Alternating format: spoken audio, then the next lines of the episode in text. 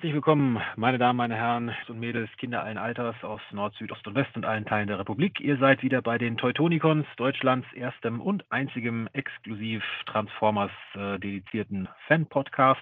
Und wir sind heute wieder in der ja, Standardrunde zusammen. Das heißt dann wie immer euer Moderator der Phil, bei mir wie eigentlich immer Magmatron.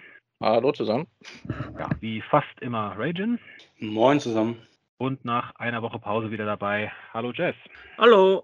Ja, wir sind heute in unserer 111. Episode. Leider haben wir es knapp verpasst, sie am 11.11. .11. zu machen, aber naja, man kann nicht alles haben. Und ja, wir nähern uns dem Jahresende mit rasenden Schritten, haben eben schon ein bisschen unsere Terminplanung für den Rest des Jahres abgestimmt. Und ja, heute haben wir nochmal ein etwas ja, wie Magmatron so gerne sagt, etwas weicheres Thema, also ein Thema, was vielleicht ein bisschen auch zur Diskussion, ja, zur Diskussion anregt und zu viel Gemecker. Mal gucken. Und zwar wollen wir uns heute mal mit dem Thema Klassenkampf befassen, den Transformers Preisklassen von ja, damals bis heute.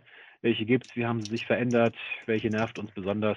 Darum wollen wir uns heute mal ein bisschen beschäftigen. Bevor wir dahin kommen, hat natürlich unser rasender Reporter Magmatron sein Bestes getan, in einer recht äh, newsarmen Doppelwoche äh, doch ein bisschen was zusammenzutragen für uns. Und ja, viel ist es nicht, aber ein bisschen was hat er gefunden und deswegen gebe ich jetzt direkt mal das Mikro weiter an Jess.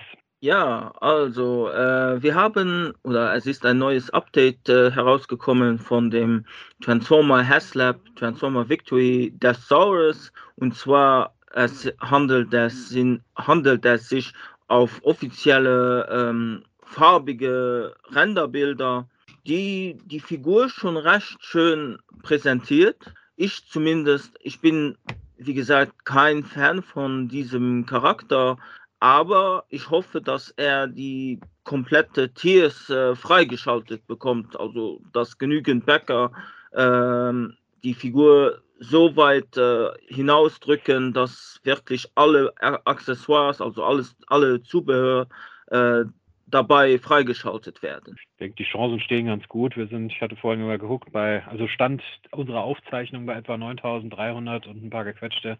Ja, 40 in dieser Minute. ja, und mein 11.000 brauchen wir, damit das Ding überhaupt produziert wird. Ich denke, die dürfte fast sicher sein, dass wir die erreichen. Wir haben ja noch drei Wochen Zeit für die, für die Tiers. Also ich denke, die Chancen stehen eigentlich. Genau, ich glaube, irgendwie ist ja jetzt noch Mexiko dazu gekommen als Land, wo man den äh, mit, äh, mit becken kann, mit vorbestellen mhm. kann. Ob die Japaner schon alle mit drin sind, ist auch nicht so ganz klar. Ich hab, Nein. Ja, ich habe gesehen, es hat einmal einen großen Sprung gemacht, irgendwie fast um 1000. Da irgendwas wurde draufgekippt, aber 1000 ist, glaube ich, zu wenig für die Japaner. Also, genau. Also es wurde gesagt, die Japaner, die werden erst ganz am Ende draufgepackt. Wenn, wenn noch was für die Tiers fehlt, dann zum Freischalten. Ja, ich sag mal, das, ist ja ist ja ein japanischer Charakter, also da gehe ich davon aus, dass wir aus dem Land der aufgehenden Sonne da noch reichlich Bestellungen kriegen werden. Also. Zack, sind da nochmal 10.000 drum drauf. ja, nee, ich muss auch sagen, die Farben, ich meine, wir wissen ja, welche Farben er haben wird, aber ich sag mal, der, ich schätze mal, das ist Computer drauf auf den Prototypen, mhm. aber Sieht gut aus bisher. Also ich, auch. ich bin auch, bin auch froh, dass wir den Vogeldrachenkopf eher so weiß gemacht haben und nicht irgendwie so silberchrom. Wie, also wie das Original-Toy, weil hm. ich glaube, es hätte ein bisschen seltsam ausgesehen. Ich glaube, das Einzige, was so ein bisschen verchromt ist, sind die Flügel hier an seiner Brustplatte, so richtig sehe. Von dem Tiger oder Löwen oder was das war. Dem geflügelten ja. Löwen da, ja. Alias dem Bogen. Dem Bogen. Genau. Was Wobei mir, ich mir da nicht sicher bin, ob das jetzt wirklich ähm, Metallicfarbe ist oder transparent. Du meinst, ich, das ich hoffe Metallicfarbe. transparent brauche ich jetzt nicht unbedingt. Nee, sieht, das sieht jetzt auch nicht transparent aus. Ja. Aber was mich überrascht hat, ist der, hm? digital halt, ne? Also wir wissen es noch nicht ganz. Ja.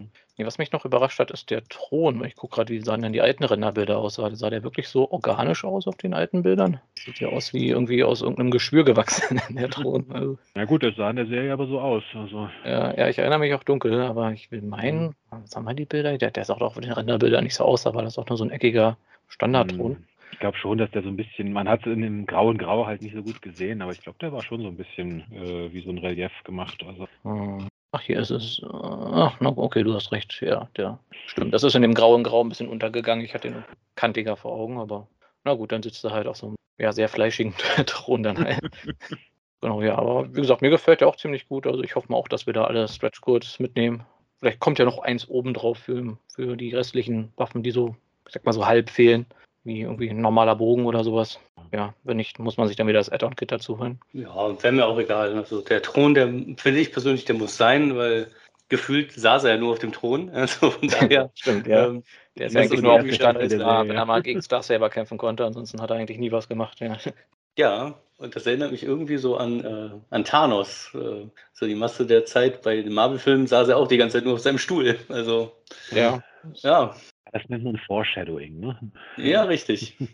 Das machen die Oberbosse bei Transformers, glaube ich, sogar öfter. Also nicht unbedingt G1 Megatron, aber so später, dass die dann so in der ersten Folge mal irgendwie in Action treten und dann sitzen sie gefühlt den Rest der Staffel eigentlich nur noch rum Ja, und dann am Ende tauchen Kopf sie dann nochmal auf. Ja. Oh. ja, ich bin ja mal gespannt. Der Star Saber sollte jetzt auch bald ankommen. Weil Ja, da haben, hab, Hm? Entschuldigung, ich hatte nämlich nur wollten sagen, da gab es ja schon Bilder, wo, wo beispielsweise der ähm, Victory, also der ähm, nicht der Star Saber, der andere, der Victory, Leo Victory, Leo, hm? ähm, anscheinend Beckenprobleme hat, schon von, äh, von, von der Firma aus, dass Ja. beispielsweise äh, zweimal das gleiche Becken äh, angebaut ist. ja, Lendenschutz. Auch, ja. Ja, hatte ich auch gesehen. Also Ja, hoffen wir mal, dass das diese- kein Massenphänomen ist. Genau. naja, gut, wir werden sehen.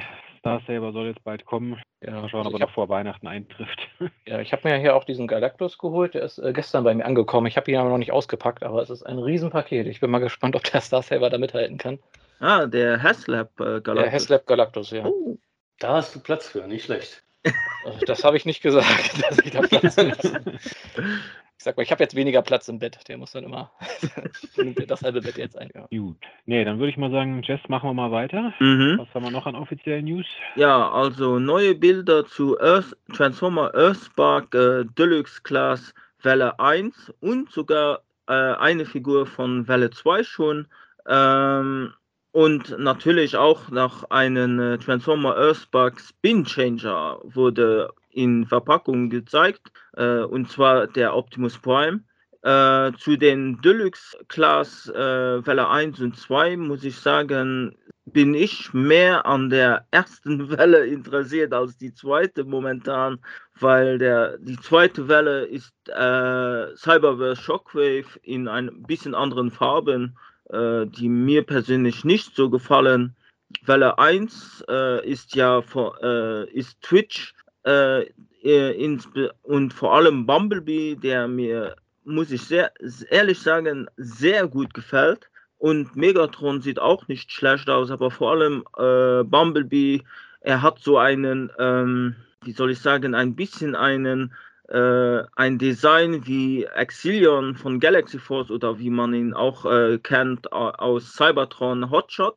Und äh, ja, der Earthspark Spin Changer war eine gute Idee. Die Idee, sage ich mal, war vielleicht äh, da gewesen, aber ich muss ehrlich sagen, nee, das sieht aus wie ein 0815 oder Ja, äh, das ist, glaube ich, auch wieder die Figur für den irgendwie vierjährigen Neffen oder so, der zum, zum Ja. Spielen. ja, ich glaube auch dann noch nicht.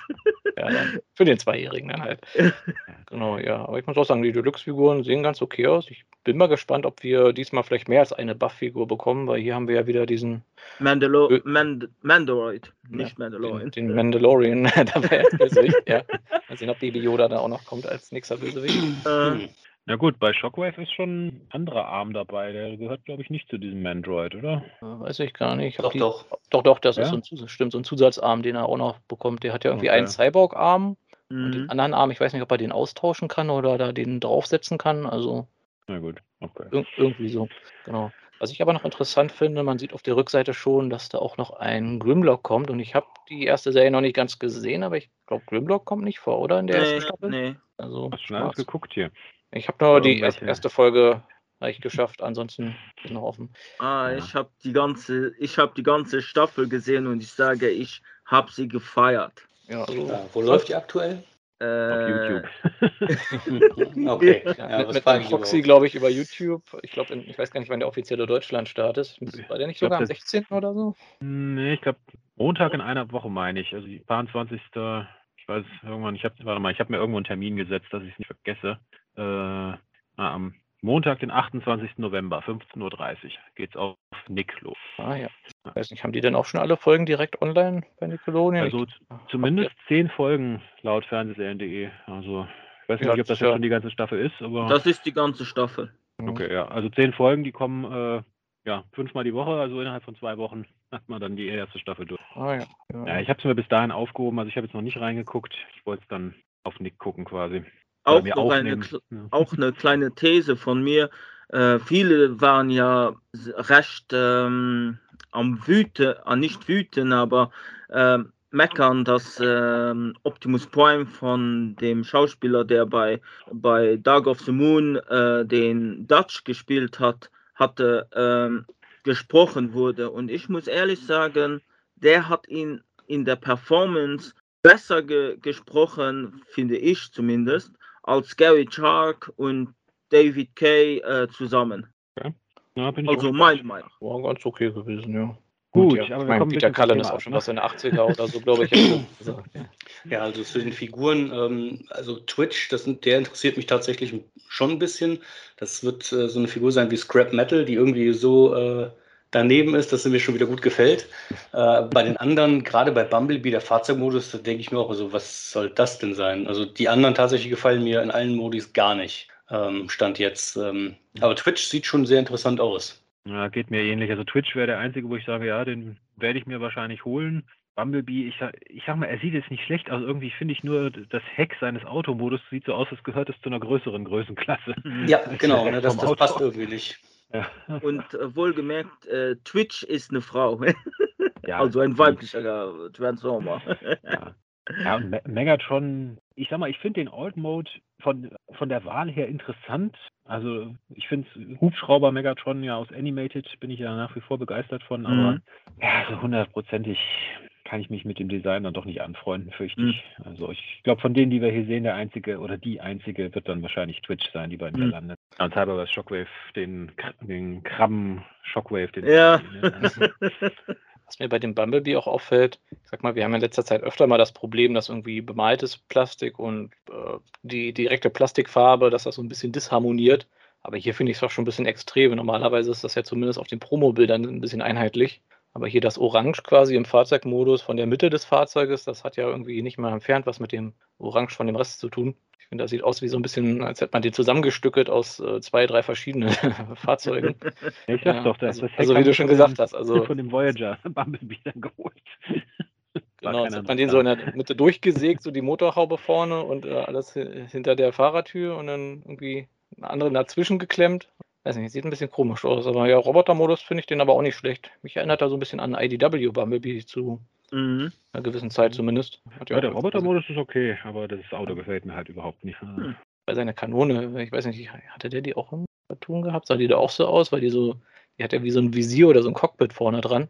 Weiß nicht, vielleicht ist das ja schon Äh, Spoiler für die Serie, was ich noch nicht gesehen Äh, habe. ich glaube eher, das ist ein Spoiler, weil äh, ähm, so wie ich äh, bis jetzt ähm, äh, die Serie gesehen habe, hatte er nicht so viel äh, seine Waffe in der Hand, sage ich mal. Ah ja. Gut, also ich sehe schon, bisher werden wir nicht die großen Earthspark-Einkäufer, aber mal sehen, kann ja noch was werden. Mhm.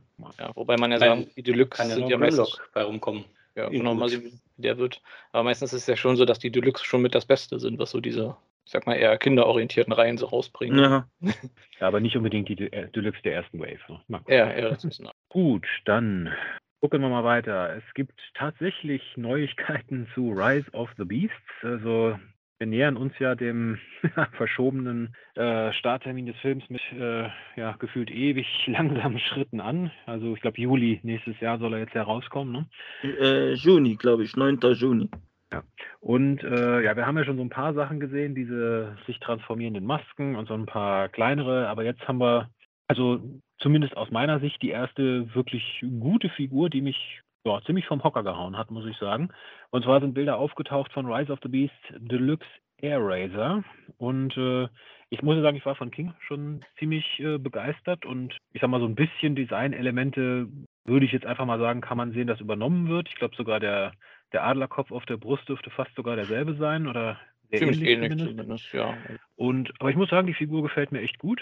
Ähm, auch die Transformation, äh, weil die so ein bisschen anders gemacht ist, glaube ich. Also so ein bisschen die Transformation ähnlich wie bei Anna John Divebomb, dass halt die Beine zu den Flügeln werden, wenn ich das richtig sehe. Mhm. ja ich glaube teilweise Ähm, zumindest, ja. Mhm, Und ja, also mir gefällt die Figur unheimlich gut, so von den ersten Bildern, muss ich sagen. Und äh, sofern jetzt nicht noch irgendwelche negativen Sachen hinterherkommen, ist das, glaube ich, eine, die auf jeden Fall bei mir auf die Liste Ich muss auch sagen, ich bin sehr überrascht. Die sieht nämlich auch, ich finde, nicht so übermäßig äh, nach so diesem klassischen Movie-Transformer-Design aus. Also wenn man sich mal so den Kopf anschaut, Mhm. so doch als irgendeine animierte Version durchgehen, finde ich. Und ich glaube, das hatten ja auch schon manche so in irgendwelchen Spoilern oder Leaks oder so gesagt, dass so die Beast-Charaktere so ein bisschen Steampunk-mäßiges Design haben sollen. Was man ja hier so an diesem Farbschema, dieses, ja, ein bisschen Bronze-Rost-mäßige, äh, äh, was da ja auch so ein bisschen rüberkommt. Also scheint ja schon zu stimmen. Also ja, finde die Figur auch nicht schlecht. Also vor allem noch so den, den Vogelkopf, den, ich glaube, ein Falke war, wo sollte es sein, oder? Mhm, genau. Sie war ein Wanderfalke, ja. Äh, genau, den finde ich auch ziemlich gut gelungen. Und ja, vermutlich erscheint die ja dann in der Studio Series, weil die hatten ja gesagt, dass durch die Verschiebung jetzt Mhm. da die Studio Series Figuren zeitgleich dann doch mit dem Film erscheinen, was ja sonst immer Verzögerung hat, was ja nicht schlecht ist. Aber ja, da bin ich auch mal gespannt. Also auf jeden Fall auf der äh, mal im Hinterkopf behalten Liste. Ja. Ja, also ich, äh, als ich die ersten Bilder daf- dazu gesehen hatte, äh, trotz dass ich ja kein äh, Beast Wars Fan bin, äh, aber die Airwaser sieht wirklich gut aus. Äh, und das von einem, der jetzt nicht so begeistert ist von Beast, Beast Wars oder Beast äh, Charakteren halt. Das wird schon noch. Ja, also ich kann Jazz da verstehen. Also ich habe mir auch die Figur angeguckt, dachte so, ja, äh, ich will sie auf jeden Fall eigentlich nicht haben, aber ne, und suche dann halt Gründe, warum ich sie nicht haben will. So nach dem Motto, ja, also ähm, Handgelenke lassen sich ja nicht drehen, die Beine lassen sich nicht, also die Füße lassen sich nicht so gut neigen aufgrund äh, der, äh, au des Aufbaus. Aber irgendwie, ähm, ja, also ich glaube, es wird doch bei mir landen. Aber viel wichtiger, wenn das der Standard ist für die Figuren aus dem Film, dann äh, bin ich mal gespannt, was wir noch für, Figur, äh, für Figuren kriegen, denn das ganz im Ernst, das sieht wirklich richtig cool aus. Und ich äh, ja, bin doch geneigt, ähm, dem Impuls nachzugeben und sagen, die hole ich mir trotzdem, auch wenn ich eigentlich keine Beast Wars Sachen haben will. Aber so ein paar Sachen, naja, gut, ähm, es hilft halt nichts. Aber es ist ja nicht Beast Wars, es ist ja Movie Rise of the Beast. Ja, nur- Ja, gut. Inspiriert Ja, von Beast Wars. Aber nichtsdestotrotz, das war so eigentlich mein erster Gedanke, nein, ich will es eigentlich nicht, aber dafür sieht es, ganz ehrlich gesagt, sieht es eigentlich zu gut aus. Ja, also ich, ich sehe schon, Rise of the Beasts wird die Einstiegsdroge, wo wir euch dann doch noch Beast Wars-Fans machen hier. Ja, was, was Kingdom nicht geschafft hat mit der Serie. Ja, 2023. Wir machen Jazz und Rage zu Beast Wars-Fans. genau, ja, also ich bin auch mal gespannt, wie die anderen Figuren dann aussehen. Also, sag mal, lässt sich immer schwer anhand von einer einzelnen Figur sagen. Ich meine, vielleicht ist die überdurchschnittlich gut, vielleicht ist die auch nur Durchschnitt und die anderen sind noch besser.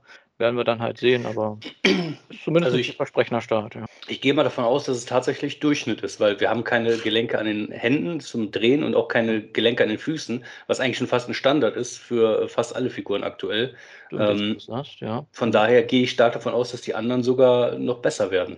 Habe ich nichts dagegen. Gut sein, ja. Gut, und wir haben, ja, das war jetzt, sage ich mal, die, die größere News zu Rise of the Beast und äh, es gibt noch eine zweite, die jetzt, ja, ich sag mal, nicht so außergewöhnlich ist, aber ja, Rise of the Beast News sind ja bisher eher dünn gesehen, insofern nehmen wir alles, was kommt.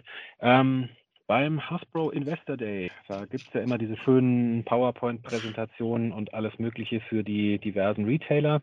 Und auf einer dieser Präsen- Präsentationen gibt es ein ja, busily pixeliges Bild von einem äh, ja, Rise of the Beast, ja, wie nennt man das? So Verkaufsaufsteller. Also ich überlege gerade, das letzte Mal habe ich, glaube ich, sowas bei Dark of the Moon hier in Deutschland gesehen. Also so ein großer Pappaufsteller, wo dann halt die ganzen Figuren drin hängen, die Ja. T-Shirts und das sonstige Zubehör zu dem Film. ja, ein Product Standy.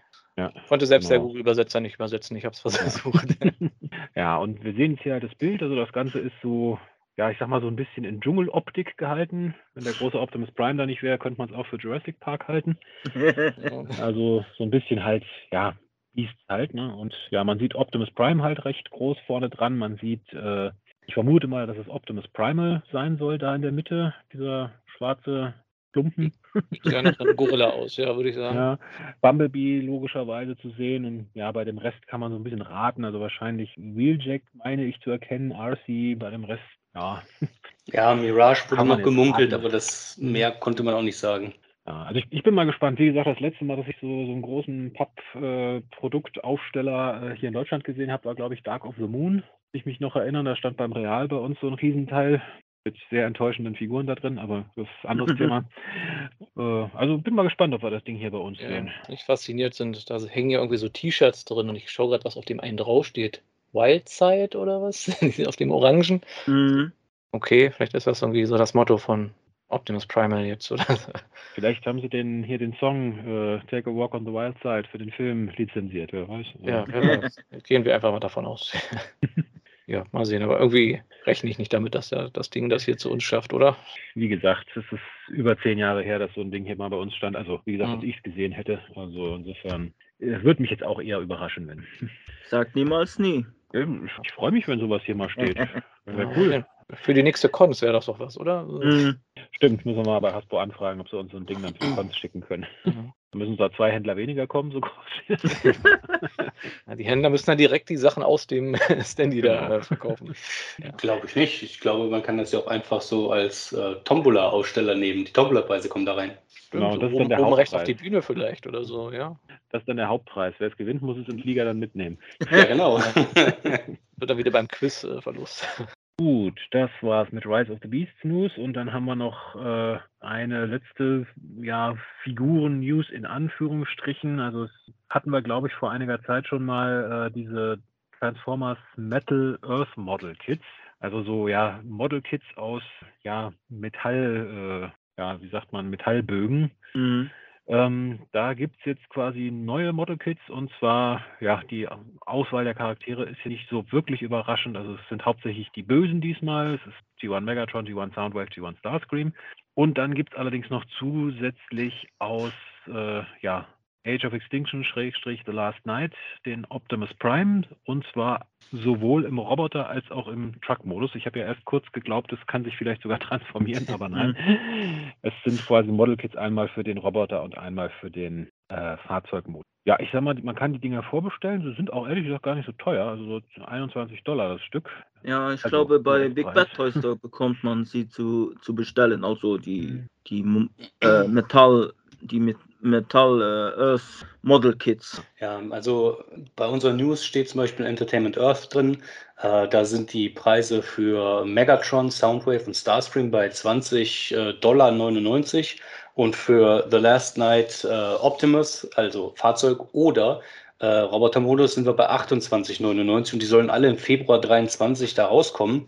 Ähm, aber habt im Kopf, das sind Metallbögen, das heißt, ihr müsst sie raustrennen, ihr müsst sie verbiegen und es muss vernünftig passen.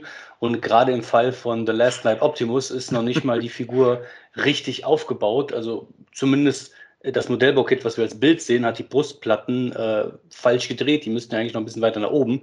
Aber hey, was kann man schon erwarten, wenn man ein Modell baut von einer Figur, die dann falsch dargestellt wird? Wahrscheinlich wurde hier das Toy genommen, also das Bild von dem äh, Spielzeug, wo das auch falsch angebracht worden ist. Und die haben gedacht, das so sieht der richtig aus. Und Hm. ja, ganz ehrlich gesagt, äh, absolut versaut. Von daher, äh, danke, aber nein, danke. Ja, ich sag mal, die, die G1-Figuren sehen ja jetzt nicht unbedingt schlecht aus, aber ja, Model Kits ist eh nicht so mein Fall. Transformierbar auch nicht. Also bin ich raus. Ja, zumal ähm, ist das mit Metallarbeiten und das äh, zu verbiegen, so dass es nicht bricht, das ist ja auch wieder ein Punkt. Das Mhm. ist nicht für jede Person was. Ähm, das ist auch nicht so einfach. Und man hat natürlich überall immer diese Lücken drin, damit man das Metall halt vernünftig verbiegen kann. Was natürlich auch wieder auf der anderen Seite leichte Bruchpunkte äh, sind. Also ich glaube, das sorgt für äh, mehr Stress und Verzweiflung, als dass es Spaß bringt, diese Metallmodellbaukits. Ja. Außerdem sind natürlich diese Stellen natürlich scharf wie sonst was und man kann sich einfach dran schneiden. Also ähm, eher für den erwachsenen Metallbauer, um das mal nett zu Mhm. sagen. Ich habe einmal so ein Ding zusammengebaut. Es war schon sehr anstrengend und das war auch noch ein relativ simples Mo- Model-Kit gewesen. Weil man muss es halt, gerade so diese Kurven, wenn man da irgendwie ein gerades Stück Metall irgendwie in so eine Kurve biegen muss, quasi in so einen Bogen, da genau den richtigen Winkel zu erwischen, damit das alles passt und damit das auch noch gut aussieht. Also äh, ja, da muss man schon Freude dran haben. Also nur für eingeschriebene Mitglieder der IG Metall. Also Erfahrung mit Metallfarbe. Ja. Oder, oder du bastelst es äh, zusammen und schmeißt es dann in die Tonne. Ja, Altmetall-Container dann, ja. genau. Ja, den, alten, den Altmetallsammler mitgeben. Ne? Also Genau. Leute, richtig, richtig recyceln hier, wenn schon.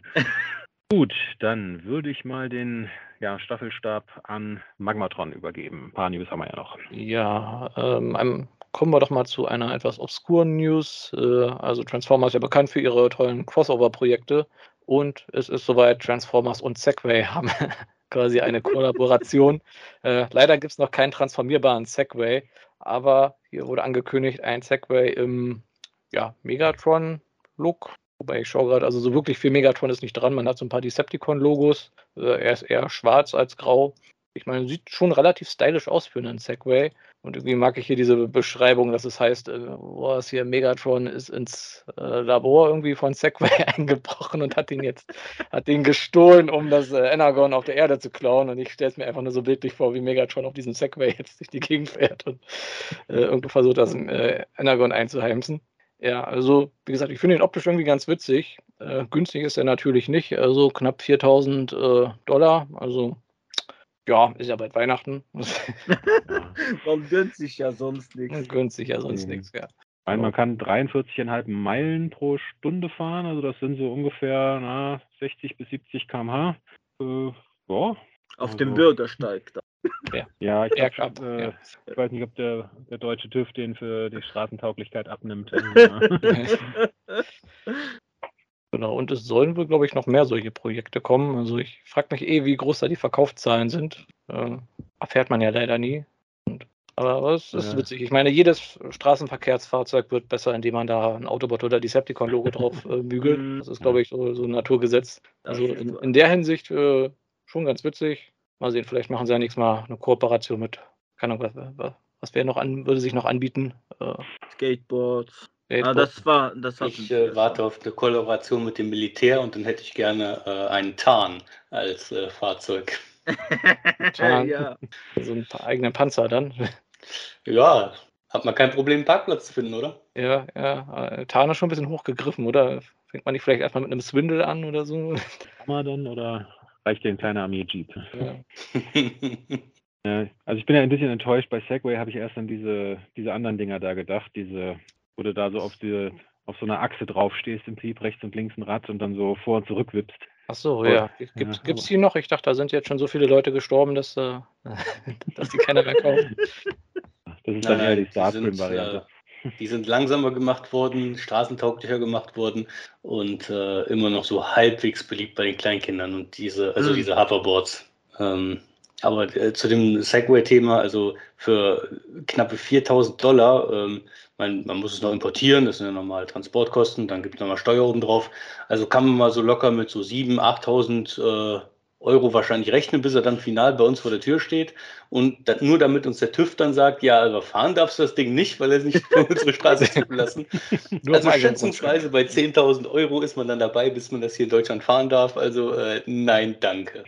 Der kann sich nicht mal transformieren. Ja, das, das ist das Schlimmste. Ja. Kann man den nicht zusammenklappen? Oder? Du kannst nee, ihn dennoch als, als Waffe benutzen, wenn man ihn zusammen, zusammenklappt und dann einem auf den Kopf äh, donnert. Ja, kann man eine Bank mit überfallen, hat man ja dann auch notwendig. notwendig äh, ja. Ist ja notwendig, wenn man sich den gekauft hat, vermutlich, ja. Genau. Okay, noch was zum Segway zu sagen? Nee, ich glaube, alle Witze sind gemacht. alle Witze sind gemacht, perfekt, ja. Warten wir auf das nächste, auf die nächste Kollaboration. Äh, hm. Mal sehen. Lassen wir uns überraschen. Es gibt bestimmt noch so viele verrückte Produkte, die wir gar nicht dem Schirm haben. Äh, Warte auf das Transformers IKEA Crossover. Transformers IKEA Crossover. Ja, ja, genau. 2023, das ist. Genau. Soundwave wird zu einem Billy-Regal. Und... ist das ein bestimmter Decepticon, oder? Das Billy-Regal? Soundwave, ja. Ja, ja, stimmt. Ach, da kann man bestimmt mit Devastator und Grapple was machen. Das, das geht schon. Ja, ja, ja stimmt. Braucht man nur einen Sechskantschlüssel und dann kann man das zusammen kombinieren alles. Ja, stimmt, passt schon. Okay, dann genau, kommen wir zur nächsten News eine News, die leider schon so halb aus dem Internet verschwunden ist. Und zwar vor einigen Tagen sind ein paar Cutscenes aus einem bis jetzt unbekannten Transformer-Spiel geleakt worden. Die sahen eigentlich auch ziemlich überzeugend aus. Also sehr wahrscheinlich, dass das wirklich Cutscenes aus dem Spiel waren, Spiel sind, die äh, noch nicht erschienen sind. Äh, angeblich ist ja ein Spiel namens Transformers Rise in der Produktion vom, äh, wie ist denn Certain das? Infinity. 13 Affinity, genau. Ich hatte auch irgendwie ein YouTube-Video gesehen, wo spekuliert wurde, dass das einfach mit der Veröffentlichung nach hinten verschoben wurde, um mhm. es halt so parallel zu Rise of the Beast zu veröffentlichen, obwohl das Spiel, glaube ich, inhaltlich gar nichts mit Rise of the Beast zu tun haben soll. Genau. Ähm, wie gesagt, leider die ganzen, die beiden äh, Cutscenes sind weitestgehend erstmal aus dem Internet verschwunden. Ich habe sie zumindest jetzt nicht nochmal gefunden. Also es sind halt nicht wirklich animierte Bilder, es sind halt so diese, diese Standbilder mit ja, mit gesprochenem und Musik im Hintergrund, was heutzutage öfter gemacht wird Mhm. bei solchen Spielen, um doch ein bisschen Geld zu sparen scheinbar. Und es sah eigentlich recht vielversprechend aus. Aber ja, man hat noch kein Gameplay gesehen, also schwer zu sagen, was es jetzt genau für ein Spiel dann wird. Und Es war auch äh, schon gesagt, also was ich ver- also was ich bis jetzt in, mich informiert hatte, Steve Blum hatte ja wieder den äh, Starscream gespr äh, gesprochen in anscheinend in diesem in diesem äh, geleakten Video. ah ja, ich überlege gerade, hat Starscream da gesprochen, weiß ich gerade gar nicht. Äh, der von. Transformer Prime. In der ersten Cutscene hat gesprochen. Also es, es schien ja irgendwie darum zu gehen, dass, so habe ich es zumindest jetzt aus diesen kurzen Dingern mitgenommen, dass irgendwie ja scheinbar die Transformers, also Autobots und Decepticons zusammenarbeiten gegen irgendeinen Dritten, der irgendwie schon die halbe Erde verwüstet hat oder eingenommen hat. Oder das ging nicht so hundertprozentig draus hervor. Und ja, also sich so ein bisschen aneinander gerieben haben. Aber ja, viel mehr konnte man nicht entnehmen. Ich glaube, in der ersten Cutscene war halt Starscream dabei und in der zweiten waren es, glaube ich, Ironhide und Ratchet, wenn ich es richtig in Erinnerung Mhm. hatte. Ja, Also viel hat man nicht erfahren. Es sah ganz gut aus, aber ja, ohne, ohne tatsächliches Gameplay und ohne Wissen, worum es geht, kann man halt nicht viel mehr sagen. ne? Mhm. Aber die Tatsache, dass es ja wieder überall gelöscht wurde, ist ja schon so ein Zeichen, dass da wohl was dran ist. Also, dass das nicht einfach nur so ein Fanprojekt ist. Also, ja, Äh, Also, was ich so ein bisschen mitbekam hatte, also ich hatte ja, bevor der, der Podcast äh, gestartet worden ist, noch ein bisschen daran äh, äh, nachgeschaut, weil ich äh, bekam davon nichts mit, weil ich cybertron.com nicht mehr so oft äh, aufhabe. Und äh, da, wurde auch gesagt, dass, ähm, dass wie soll ich sagen, eventuell äh, das Spiel äh, zurück, also die Cutscenes zurückgezogen sind, weil Hasbro wahrscheinlich da nicht so froh sind, dass die da schon herausgeworfen worden ja, sind. genau, das meine ich ja, dass da halt wirklich ein Spiel im Hintergrund ist und äh, dass Hasbro dann sagt, ah nee, das wollen wir mal lieber hier nicht geleakt haben. Mhm. Wenn es nur ein Fanprojekt ist, wäre oder so, dann hätte Hasbro da ja keinen Grund, die wieder zurückzunehmen. Mhm. Lassen wir uns überraschen, ob da noch was kommt. Also Transformers Rise ist vielleicht oder vielleicht auch nicht der Name von einem Spiel, das vielleicht oder vielleicht auch nicht kommt. Also Mhm. Ja, gucken wir mal. Also ich sage es mal so, ich konnte mir diese äh, Videos nicht angucken, weil sie waren schon weg, bevor ich davon erfahren habe. Aber ähm, das letzte Mal, wo Hasbro das tatsächlich gemacht hat, war bei Studio Series Optimus Prime, also den aus dem Bumblebee Movie, ähm, wo die Figur reviewed worden ist, bevor sie angekündigt worden ist. Da wurde das tatsächlich auch von äh, den Reviewern, die das reviewed haben und dieses Toy, wo, auch immer her hatten, ähm, auch privat zurückgestellt und dann erst später wieder veröffentlicht. Mhm. Ähm, wenn man das natürlich sieht, dann st stellt man sich natürlich die Frage, okay, wenn die das früher haben und Hasbro denen sagt, stellt es bitte wieder auf privat, äh, dann geht man natürlich davon aus, dass Hasbro oder Takara denen die äh, Sachen so oder so schon zuspielt. Also schwierig, aber ich gehe tatsächlich davon aus, dass es dann ähm, noch kommt und irgendwann angekündigt wird als ganz großes Ding, wovon jetzt wahrscheinlich das halbe Internet schon weiß. Ähm, aber ja, also davon gehe ich aus, weil, wie gesagt, das letzte Mal, wo sowas passiert ist, äh, dass Hasbro da eingeschritten hat äh, oder ein Hasbro-Partner, war bei der Studio Series-Figur zu Optimus Prime aus dem Bumblebee-Movie. Von daher, ich gehe davon aus, dass es tatsächlich ähm, real ist und noch kommen wird. Mhm. Wäre nicht verkehrt, weil die Videospiele, die nach äh, Fall of Cybertron äh, rauskamen, äh, waren nur noch so. ja, großteils Handyspiele und ja. ja, irgendwie Kiddie-Spiele. Ja, aber ich finde, es ist im Grunde ein gutes Zeichen, dass die Videos verschwunden sind, weil das zeigt ja vielleicht, dass es dann doch ein bisschen mehr ist als einfach nur irgendein Handyspiel, sondern halt mal wieder wirklich ein AAA-Spiel. Mhm. Ja, schauen wir mal. Gut, dann sind wir mit den äh, offiziellen News und Leaks von möglicherweise offiziellen äh, Sachen durch, aber ein paar kleine Third-Party-Sachen haben wir noch und dafür übergebe ich mal an Ragin. Gut, dann gehen wir jetzt in den Third-Party-Bereich. Und zwar fangen wir mal an mit Fans Hobby MB19A und MB19B Double Agent oder auch äh, G1 Double Dealer.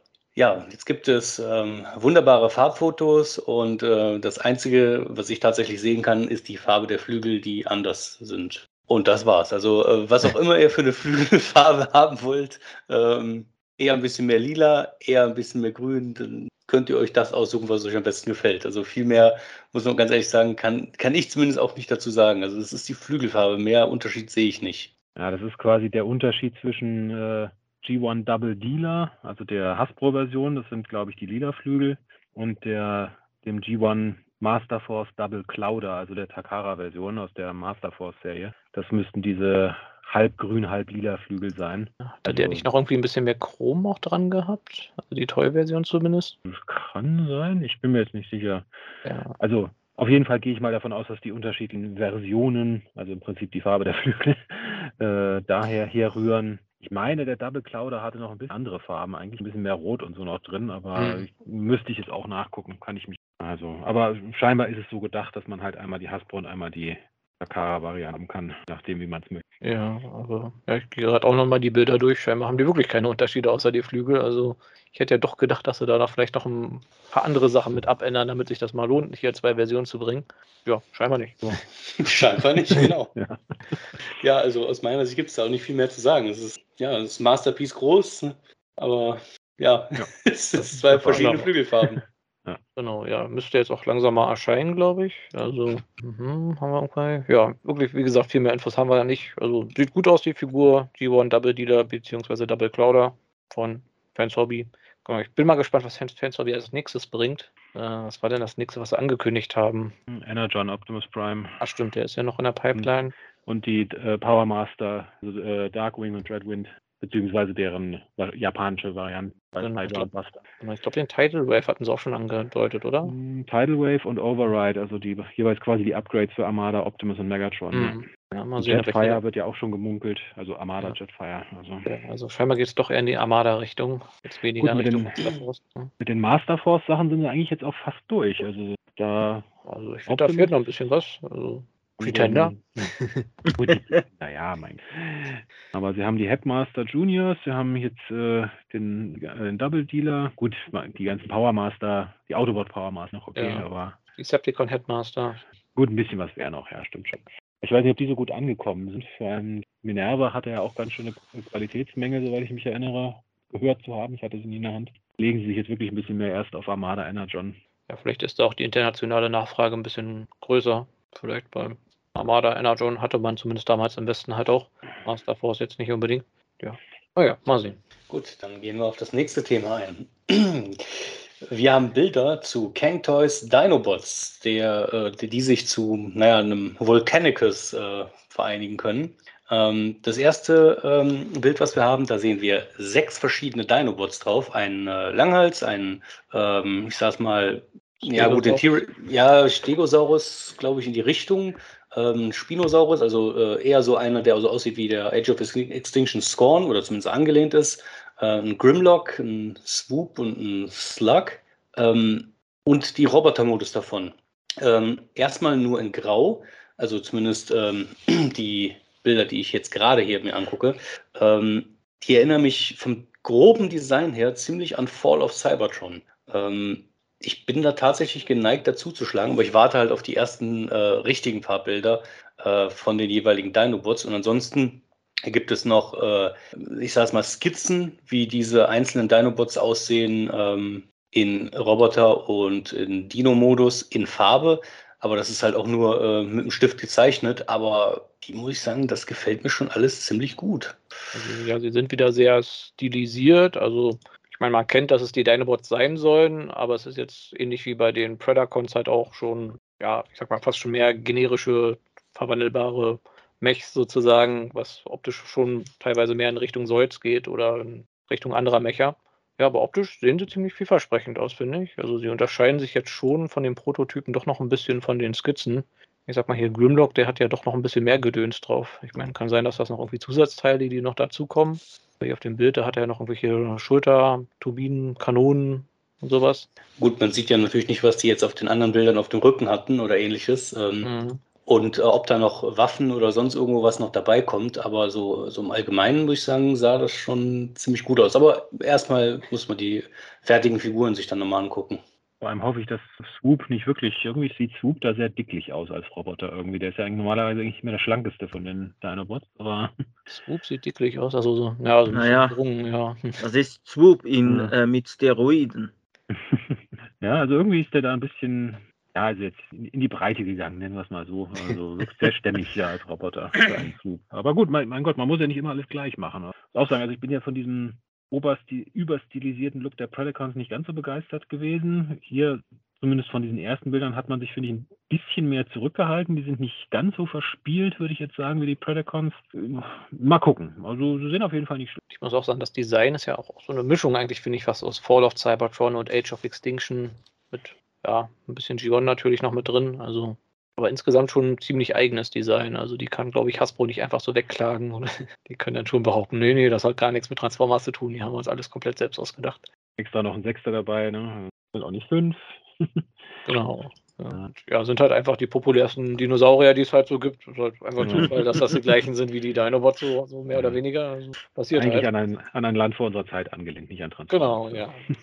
ja. Teil 125, die große Transformation oder so. Ja, mal gucken. Bin vor allem mal darauf gespannt, wie der Combiner aussieht. Also. Stimmt, davon haben wir noch gar keine Bilder, glaube ich. Ja, nee, da bin ich auch mal gespannt. Also und ob da vielleicht noch wieder ein paar Zusatzteile kommen, weil jetzt brauchen sie doch noch einen für die Hände und für die Füße und für, die, für den Unterkörper.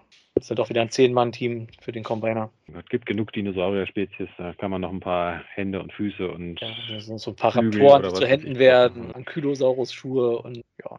Aber ja, wie gesagt, bin, bin ich auch mal gespannt, wie da das fertige Produkt dann aussieht. Also sieht vielversprechend aus auf jeden Fall. Ja, da muss ich sagen, das war so auch mit die News, die mich aktuell neben äh, unserem Weltraumhütchen zumindest äh, am meisten interessiert hat. Aber gehen wir mal weiter zu äh, New Age Toys, äh, Firefox, also Age 45, äh, EXR Firefox zumindest. Ähm, ja, da gibt es jetzt neue Prototyp-Bilder. Ähm, ähm, ja, kurz und knapp, sieht immer noch gut aus. Genau, also es ist immer noch die One Jetfire, ja. Skyfire. ja. ja, von mir aus auch wie immer der Aufruf, scaled die ab. Macht die mal ein bisschen größer, damit die äh, im Chuck-Scale äh, sind. Dann würde ich dann mir die vielleicht auch nochmal genauer anschauen. Weil die sehen am Hammer aus für Legend Scale. Das muss man bei New Age immer wieder sagen.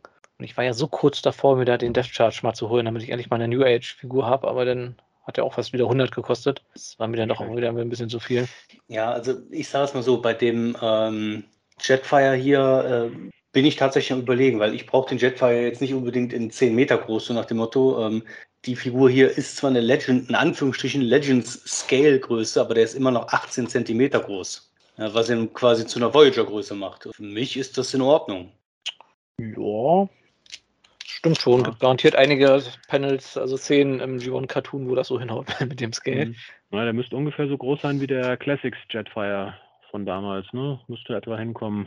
Nee, der müsste größer sein. Ja, gleich nicht gerade mal 18.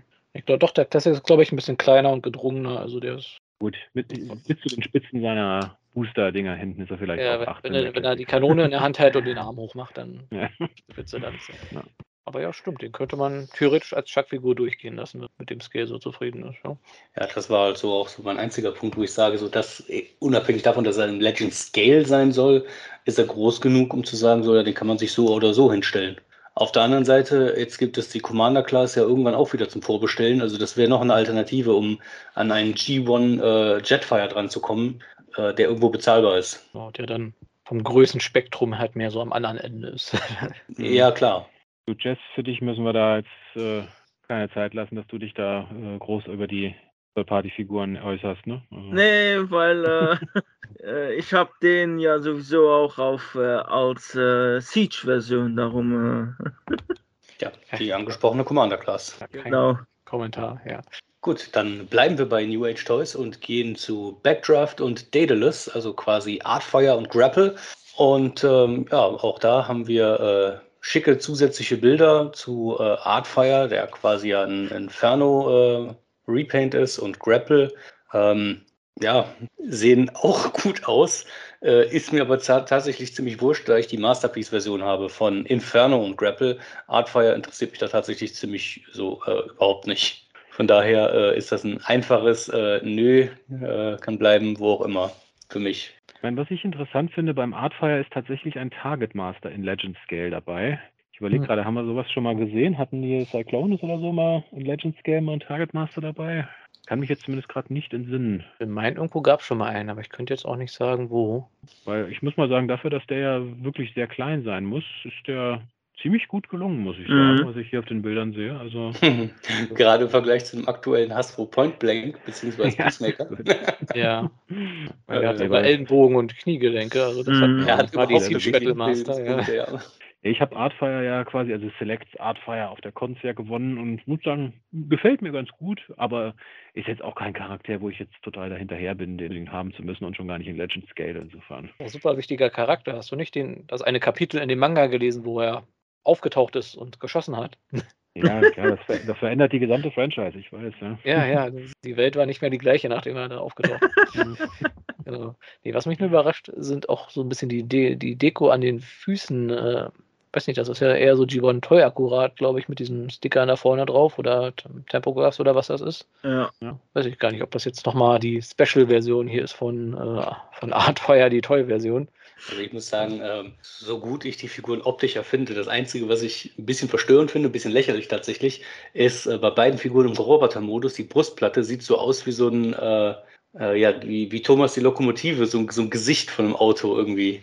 Das, Ja, aber jetzt ja. wenn einmal hinter der weiß, ja. Ja, Ja, dann, one, one äh, scene, never anziehen, ja. genau, ne, dann Mhm. sieht man wirklich diese Glubschaugen und den äh, geraden Mund. Das ist, das ist äh, schrecklich.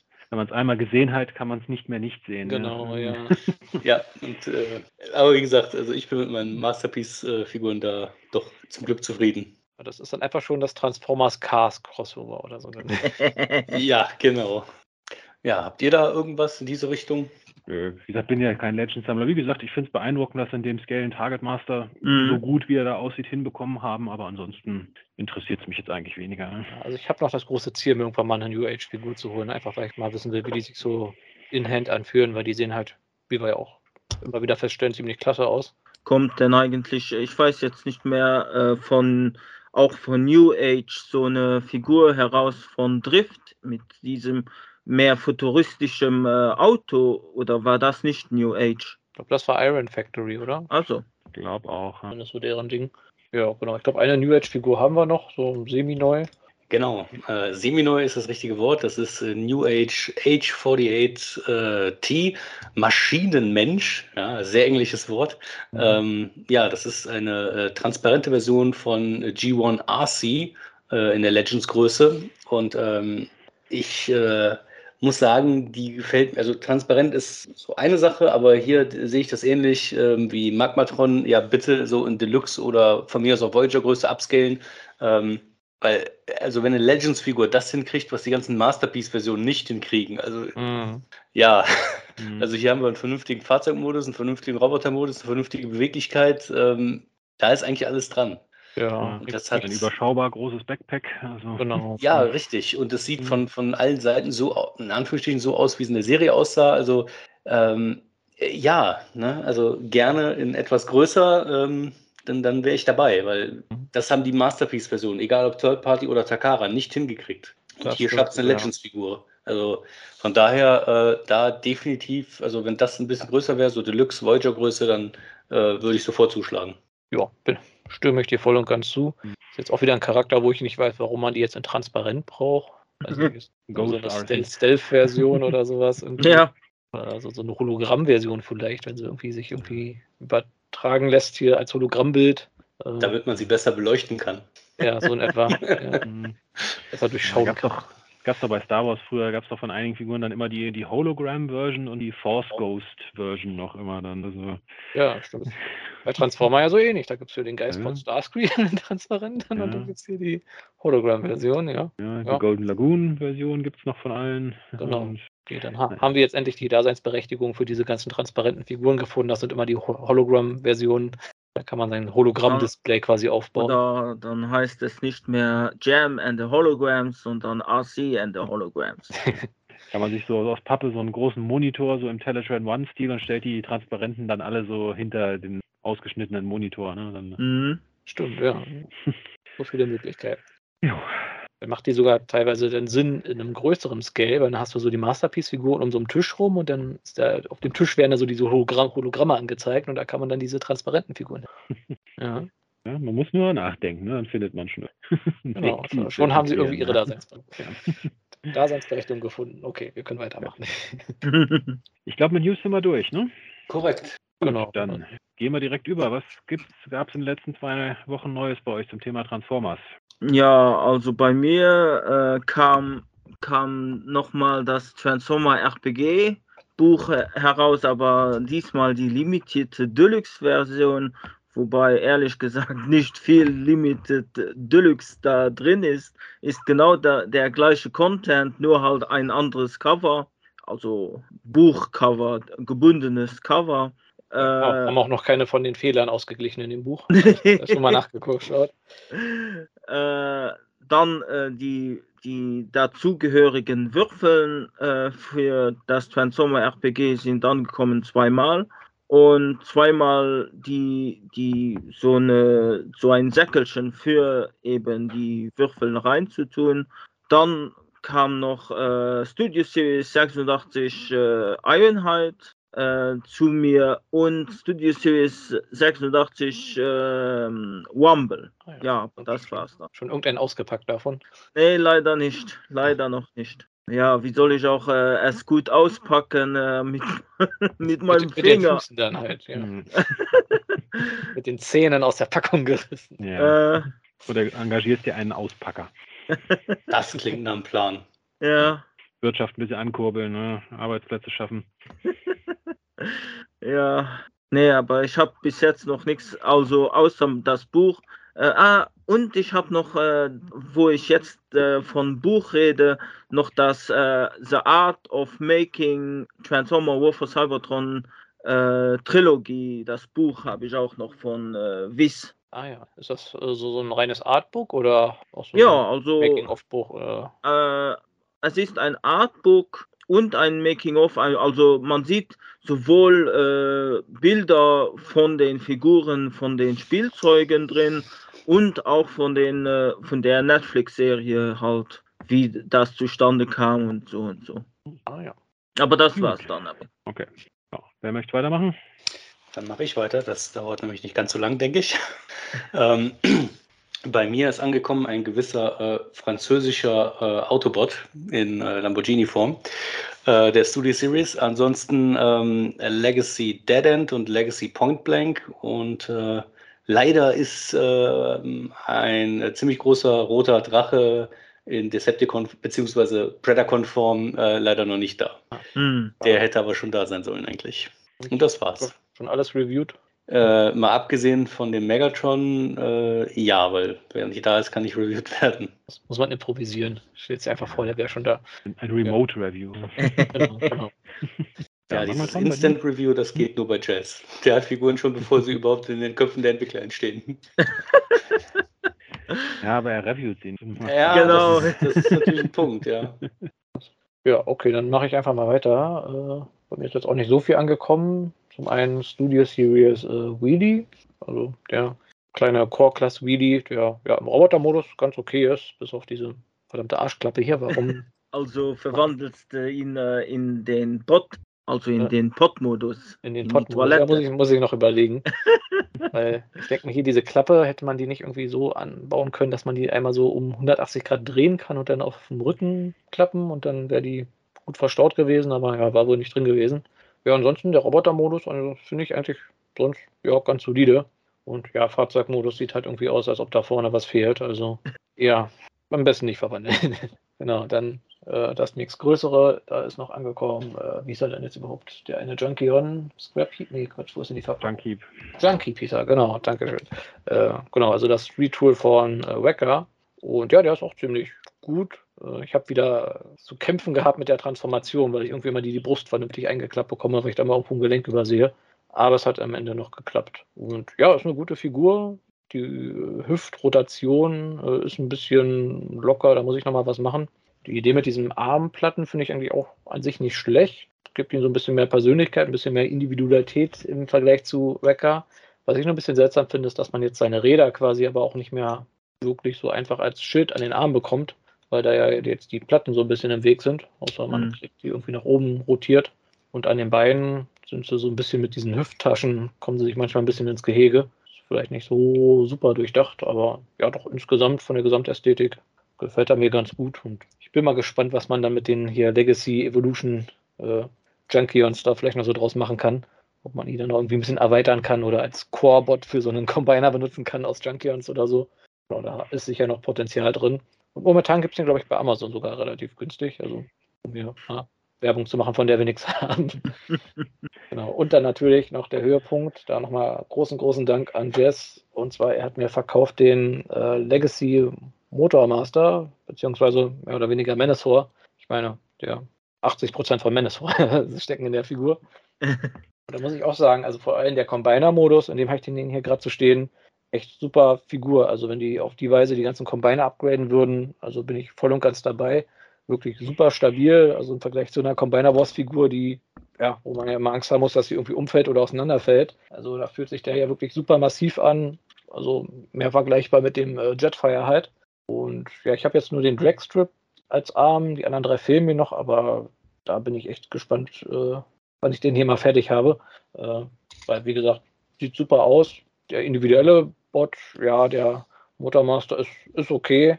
Bisschen dünne Arme, ein bisschen dicke Beine, aber man merkt, oh, der Combiner war halt hier der Fokus gewesen. Das Einzige, was mich ein bisschen stört, ist vielleicht das Schwert, weil ich finde, das Schwert sieht so ein bisschen sehr, weiß nicht, sehr cartoonig aus, weil die Schwertklinge so relativ kurz ist und dieses äh, Zwischenstück, wie heißt denn das, dieser Schwertstrebe zwischen Griff und Klinge, Äh, fällt der äh, Name gerade nicht ein. Der Crossguard, Ja, also ich kenne das englische Wort. Das Ja, ja, also das- nicht an. Genau, das ist, finde ich, ein bisschen groß geworden. Dadurch sieht das halt ein bisschen aus wie so ein, naja, ein Kinderspielzeug in Anführungsstrichen, weil, ja, es ist ja ein Spielzeug, aber Mhm. ihr wisst schon, was ich meine, womit so, so ein kleiner, kleines Kind irgendwie rumrennt, so aus Schaumstoff. ja. Und ja, ich finde diese Kanone, die er noch dabei hat, die ja wie, eher wie so ein Geschützturm ist, die hätte man vielleicht auch noch ein bisschen cleverer designen können, so damit er sie als äh, Combiner irgendwie ein bisschen besser in die Hand nehmen kann. Mhm. Ich meine, man kann sie ihm in die Hand drücken mit diesen Griffen, aber es ja, sieht halt so, so improvisiert aus. Also da wäre noch mehr drin gewesen. Aber insgesamt, äh, wie gesagt, Top-Figur. Glaube ich, gerade auch bei Amazon günstig zu haben. Also für so 80 Euro kann man da auf jeden Fall mal zuschlagen. Genau, und das war es auch schon bei mir. Gut, bei mir geht es auch relativ fix. Also Neues gibt es bei mir jetzt, stand jetzt nicht, wobei ich auch äh, bei der, ja, die Werbung, die Magmatron eben für Amazon gemacht hat, hat bei mir schon zugeschlagen. Ich habe am Black Friday jetzt quasi mir auch den Junkheap auf Amazon gekauft, reduziert und der sollte Montag da sein. Hat jetzt halt leider nicht mehr ganz gereicht, aber Montag soll er kommen, bin ich auch schon sehr gespannt drauf. Ich hatte auch kurz überlegt mit dem Motormaster, aber ich glaube viel günstiger als bei Amazon. Jetzt gerade kriegt man ihn wahrscheinlich nicht, aber äh, ne, kann nicht durchreichen. Also, Ja, also für für 80 Euro äh, muss ich ganz ehrlich sagen, das ist er mehr wie wert. Also da man fairerweise sagen muss, selbst ohne die ähm, Arme und Beine, in Anführungsstrichen, hat man immer noch trotzdem einen fertigen Combiner. Ähm, ja. Also aus meiner Sicht ist die Figur auch locker 100 Euro wert, aber für 80 Euro ist es aus meiner Sicht schon, kann man durchaus machen. Es ist ja noch ein bisschen, Black Friday geht ja noch bis nächsten Freitag. Also vielleicht kann ich mich noch durchringen. ja, also wir, du hast uns gehört, wir von uns allen große Empfehlung.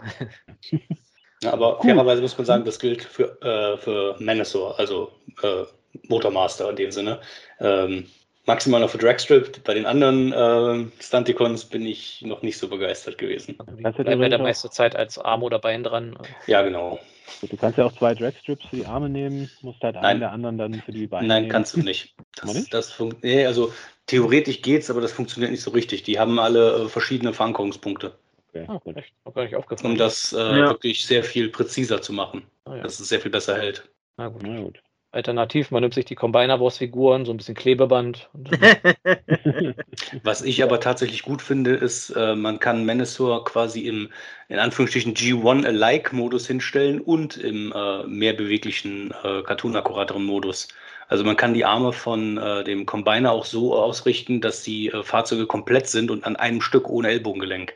Äh, Finde ich tatsächlich ist ein cooles Gimmick, was man halt nutzen kann, wenn man sagt, so, das ist eher G1-alike, weil die Fahrzeuge an einem Stück bleiben. Aber man hat halt auch die Möglichkeit, die äh, im Combiner-Modus halt mit einem Ellbogen auszustatten. Das finde ich ziemlich cool, dass man beide Möglichkeiten hat. Ja. Das ist clever gemacht. Ja. Auch wie man quasi dann quasi das Fahrzeug so dran pappt und dann quasi bei der Transformation das Fahrzeug mit auseinanderreißt, was aber so gewollt ist. Äh, ist, ist schon irgendwie eine witzige Idee. Finde ich auch, haben, haben sie gut umgesetzt. Gut. In der Sendung geht es aber heute nicht um Manasor, sondern wir haben ein anderes Thema, wo wir jetzt auch angekommen sind. Und zwar geht es um die Transformers Preisklassen. Äh, ja, wenn wir, gehen wir mal ganz weit zurück. G, G1 hatte in dem Sinne keine Preisklassen, weil, äh, ich meine, klar, es gab Preisunterschiede. Ein Optimus Prime war teurer als ein Sideswipe, der war wieder teurer als ein Bumblebee, ganz klar. Aber es gab keine so richtige, ja, wie soll man sagen, so Einteilung. Was Mhm. wahrscheinlich auch daran liegen mag, dass das ja alles zugekaufte Figuren waren, zumindest am Anfang, die man wild durchgemischt hat. Und äh, ja, eigentlich angefangen hat das mit den Preisklassen eigentlich erst mit Beast Wars, glaube ich. Ne? Also davor, G2 Ja, gab es also mit auch richtig keine so offiziellen wirklich. Preisklassen. So, Wie Mhm. du gesagt hast, in G1, da gab es halt sowas wie, weiß ich, kleine Figuren auf Karte, größere Figuren halt in der Box. Ja. Gab es immer mal wieder so Sets quasi, die schon eigentlich den gleichen Preis hatten, aber es gab halt keinen, kein, ja, keine festen Preisklassen, wo man sagen konnte, Mhm. okay, die kommen, da haben wir dieses Jahr Figuren in der Größe, in dem Preis und nächstes Jahr dann auch wieder, sondern konnte immer sein, dass die ein bisschen größer, kleiner, teurer, günstiger waren, ja. Genau. Nee, und ich sag mal, die Preisklassen, wie wir sie heute kennen, haben halt ihre Einführung wirklich mit, mit Beast Wars bekommen. Ich sag mal, teilweise auch schon mit den gleichen Namen, wie wir sie heute haben. Also die bei Beast Wars gab es halt die Basics, also was heute die Scout bzw. Legends Klasse ist. Es gab, Oh, klasse.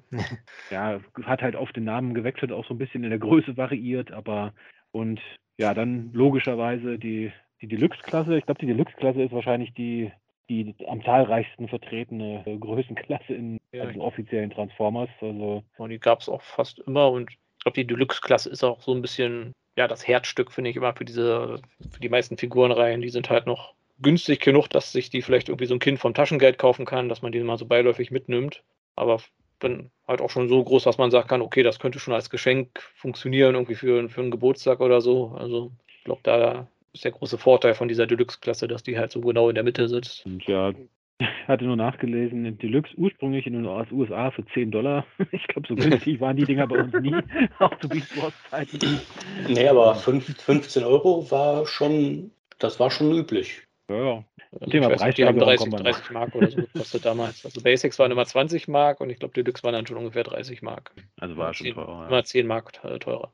Ja, und ja, dann gab es halt bei Beast Wars gab es dann noch die Mega-Klasse, also die heutige Voyager-Klasse, die Ultra-Klasse, die es ja in der Form eigentlich inzwischen nicht mehr gibt. Und dann die, ja, damals hieß es noch Super-Klasse, also das, was heute als Leader-Klasse bekannt ist. Das waren so, sage ich mal, die ursprünglichen fünf Klassen, die es gab, die, ich sag mal, in ähnlichen Variationen dann ja auch immer mal wieder aufgetaucht sind. Gerne auch immer mal wieder mit neuen Namen. Also ich glaube, die, die am meisten noch durchgängig immer denselben Namen hatte, war auch die Deluxe-Klasse, glaube ich. Mhm. da, da waren nur so zwei, drei Toylines, wo die mal anders hieß. Aber so in, ich sag mal, in 80 Prozent aller offiziellen Transformers Toylines gab es eine Deluxe-Klasse, glaube ich. Ne? Dürfte hinkommen. Ja, müssen wir auch erstmal schauen, ob es gibt irgendeine, wo es mal keine richtige Deluxe-Klasse gab. Also ich weiß, bei Armada, da hießen sie äh, Mega, Mega, nee, Maxcons. Also Nee, Super Supercons, habe ich jetzt Supercons, stehen. Ja. genau. genau. Und ich glaube, bei Energon hießen sie auch noch anders. Bin mir jetzt gerade nicht ganz sicher. Aber ich glaube, sonst hieß es eigentlich fast immer äh, Deluxe-Klasse, ja. Combat, oder? Kann, kann das sein bei einer John? Ja, genau, Combat-Klasse, genau. Kann ich mich auch noch entsinnen. Wobei es auch damals teilweise schon war, man hatte trotzdem Deluxe-Klasse genannt. Das ist, auch wenn es auf der Packung vielleicht anders stand, aber man hat trotzdem. Ja, und eigentlich, ja, ich sag mal so, diese Fünfteilung ist eigentlich mehr oder minder beigehalten worden. Ich meine, es gab immer so ein paar, ein paar Reihen, wo mal eine Klasse nicht dabei war. Also zum Beispiel die Ultra-Klasse, wie gesagt, ist inzwischen eigentlich ausgestorben. Bei Armada hatten wir im Prinzip keine Basics-Figuren, stattdessen gab es diese Minicon-Dreierpacks. Gab es äh, nicht auch noch in einer äh, Toyline die Mega, Mega äh, ne? Ja, bei Beast Wars, also das Ah, waren okay. quasi die heutigen Voyagers. Wobei ich so, wenn ich so größentechnisch gucke, also die Größen in den jeweiligen Klassen haben natürlich auch sehr stark variiert über die Zeit.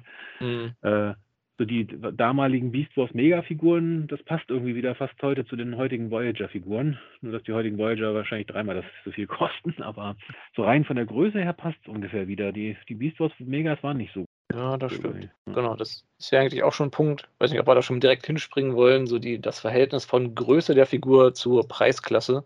Das war ja eigentlich so die letzten Jahre eigentlich immer relativ festgelegt, dass die Größe und Preisklasse ja schon fest ein- Hand in Hand gehen.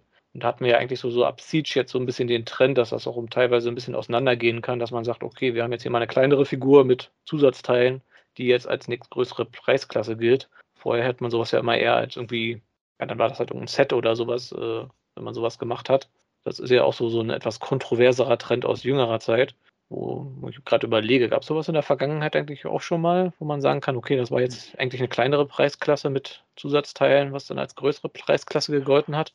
Sag mal, was es, es gab es teilweise in diesen, ich sag mal, so diesen Reihen, die mehr so äh, Repaint-Reihen waren, also Universe oder Robots in Disguise, die erste. Ich kann mich erinnern, bei Robots in Disguise, da gab es so ein paar äh, Dinger, die wurden als quasi Deluxes verkauft und war dann so ein Doppelpack aus so alten Laser-Cycles aus T2 oder sowas. Aber das waren eher Ausnahmen. Also ich sag mal, die, die tatsächlichen Figuren der Reihe, die jetzt nicht irgendwie Repaints oder irgendwelche Sachen aus vorherigen Reihen waren, das waren in der Regel schon ja, einheitliche Figuren, halt gegebenenfalls mal mit einem Minicon oder sowas dabei. Gerade bei Armada war immer ein Minicon dabei, mindestens einer. Aber ansonsten war es eigentlich immer wie du gesagt hast, die Größe der Figur war eigentlich mehr oder minder fix. Mhm. Also so, ich sag mal, gerade also aus den frühen Generations oder Energon, da konntest du alle Deluxe-Figuren nebeneinander stellen und die waren alle gleich. Mit minimalen Abweichungen. Und ich sag mal, von den allergrößten Figuren, die dann vielleicht noch einen Trailer oder so dabei haben, da gab es ja dann oft auch nicht wirklich viele. Da gibt es ja irgendwie Größenklassen, die hatten dann ein oder zwei Figuren oder so teilweise. Kann man dann auch nicht wirklich sagen, der ist jetzt zu klein oder zu groß für seine äh, Preisklasse, wenn es den halt, wenn man da keinen Vergleich hat. Bei Armada gab es zum Beispiel nur den Optimus Prime in der Super Leader-Klasse. Mhm. Mehr gab es ja nicht. In der Armada, da gab es ja aber auch noch die die kleine Version noch von Deluxe-Klasse, ne? Ja, aber ich meine jetzt in der Leader-Klasse gab es nur eine Figur. Ah, okay, nicht ja. Optimus Prime, also Superklasse, wie es damals noch. Genau, und ja, in Beast Wars, diese Superklasse, war ja da auch eine Optim Optimal Optimus gewesen. Also ist teilweise also, sehr überschaubar. Um das mal vorwegzunehmen, dass wir das überhaupt ansprechen.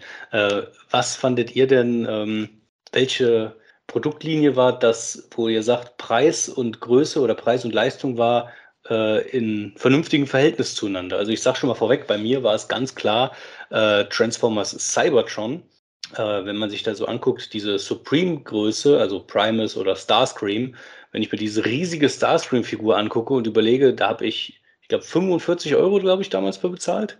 Ähm, da kann man locker zwei oder drei Lieder zusammenstellen aus der heutigen Größe, die kommen an diese Größe nicht dran. Ähm, oder ich gucke mir einen äh, Cybertron, Megatron oder Galvatron als Leaderfigur an. Äh, egal, ob ich die Beweglichkeit mir angucke, die Größe angucke, die Gimmicks angucke.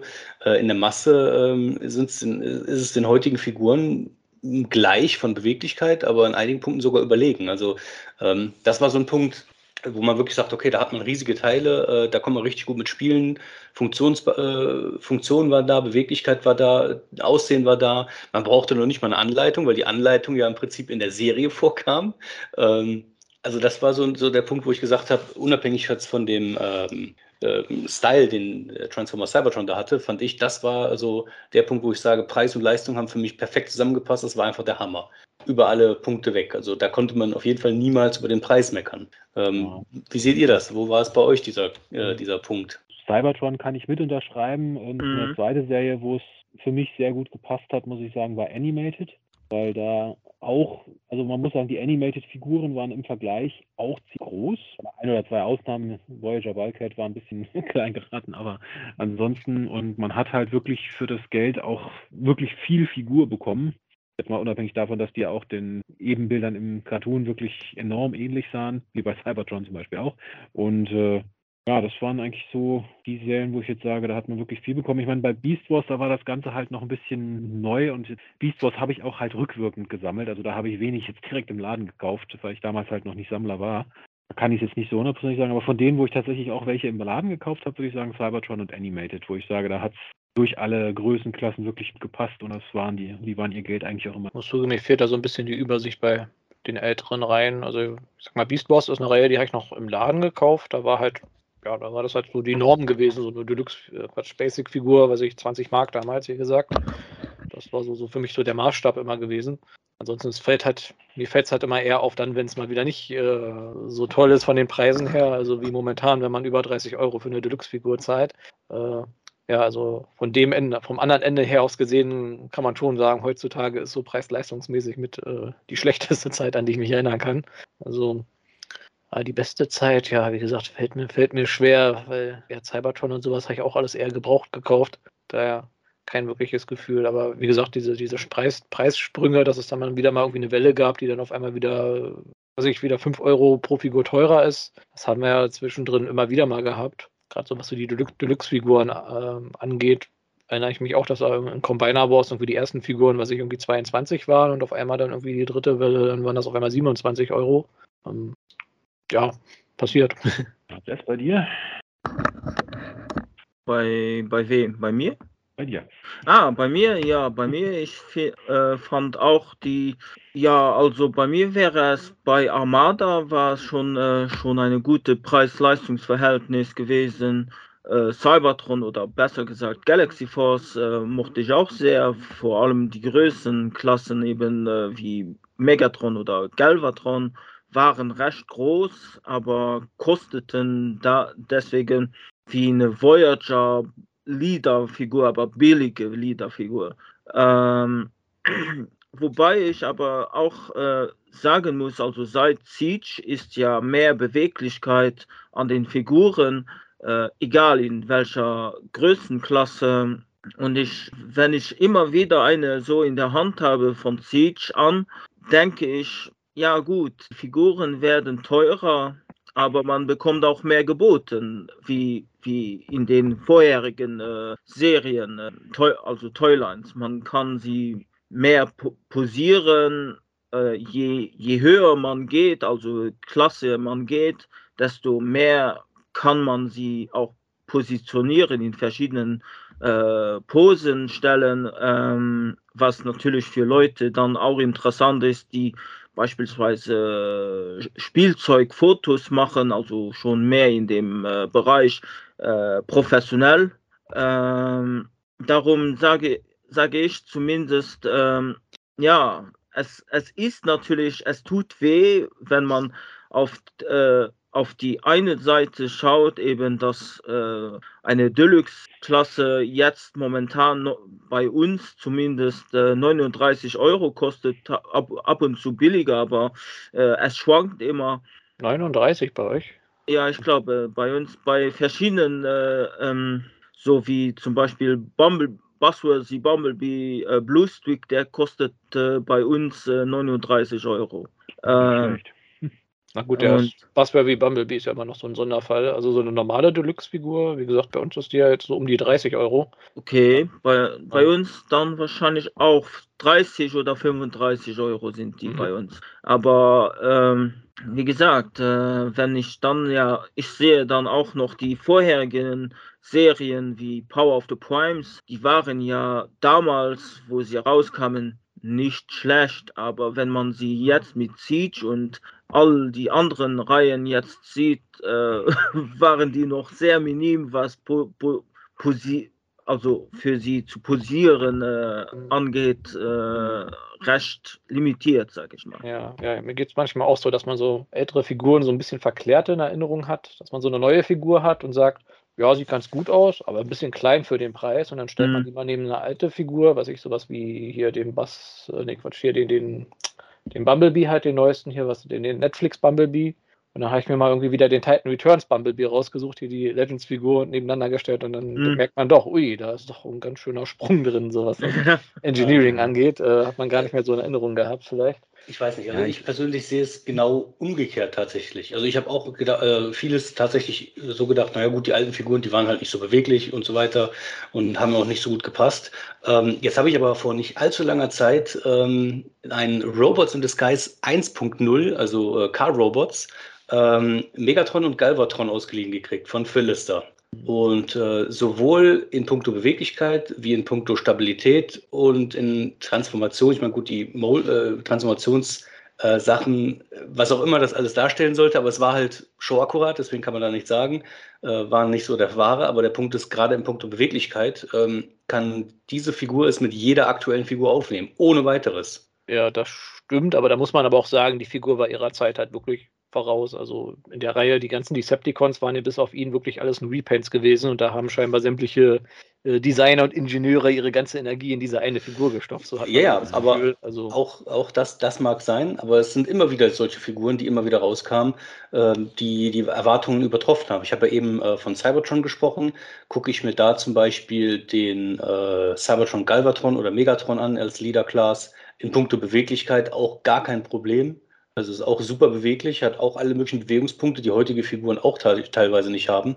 Ähm, oder ein äh, Optimus Prime, der auch äh, sehr beweglich war, wo jetzt die aktuelle, in Anführungsstrichen, Masterpiece-Version, Third-Party-Masterpiece-Version, im Endeffekt nicht viel dran geändert hat an der originalen Figur, ne? außer vielleicht rotierbare Handgelenke und das war's. Ja, ja man also, muss aber auch dann wieder sagen, äh, beispielsweise Robots in Skies oder alias Cow-Robots, äh, Cybertron, Galaxy Force waren vor, vorab, glaube ich, mehr, also wurden mehr in dem Engineering und Design äh, geführt bei Takara, damals noch Takara, äh, wie Hasp. Das heißt, äh, wahrscheinlich, ähm, ja, wie gesagt, äh, man, man sah es ja auch schon in der Zeit äh, an, wo noch Titans Return und ja, Combiner Wars Titans Return Ära war bei Hasbro, bekam man ja auch immer bei der Takara Tomy äh, Reihe eben Legends oder Unite Warriors bessere Figuren.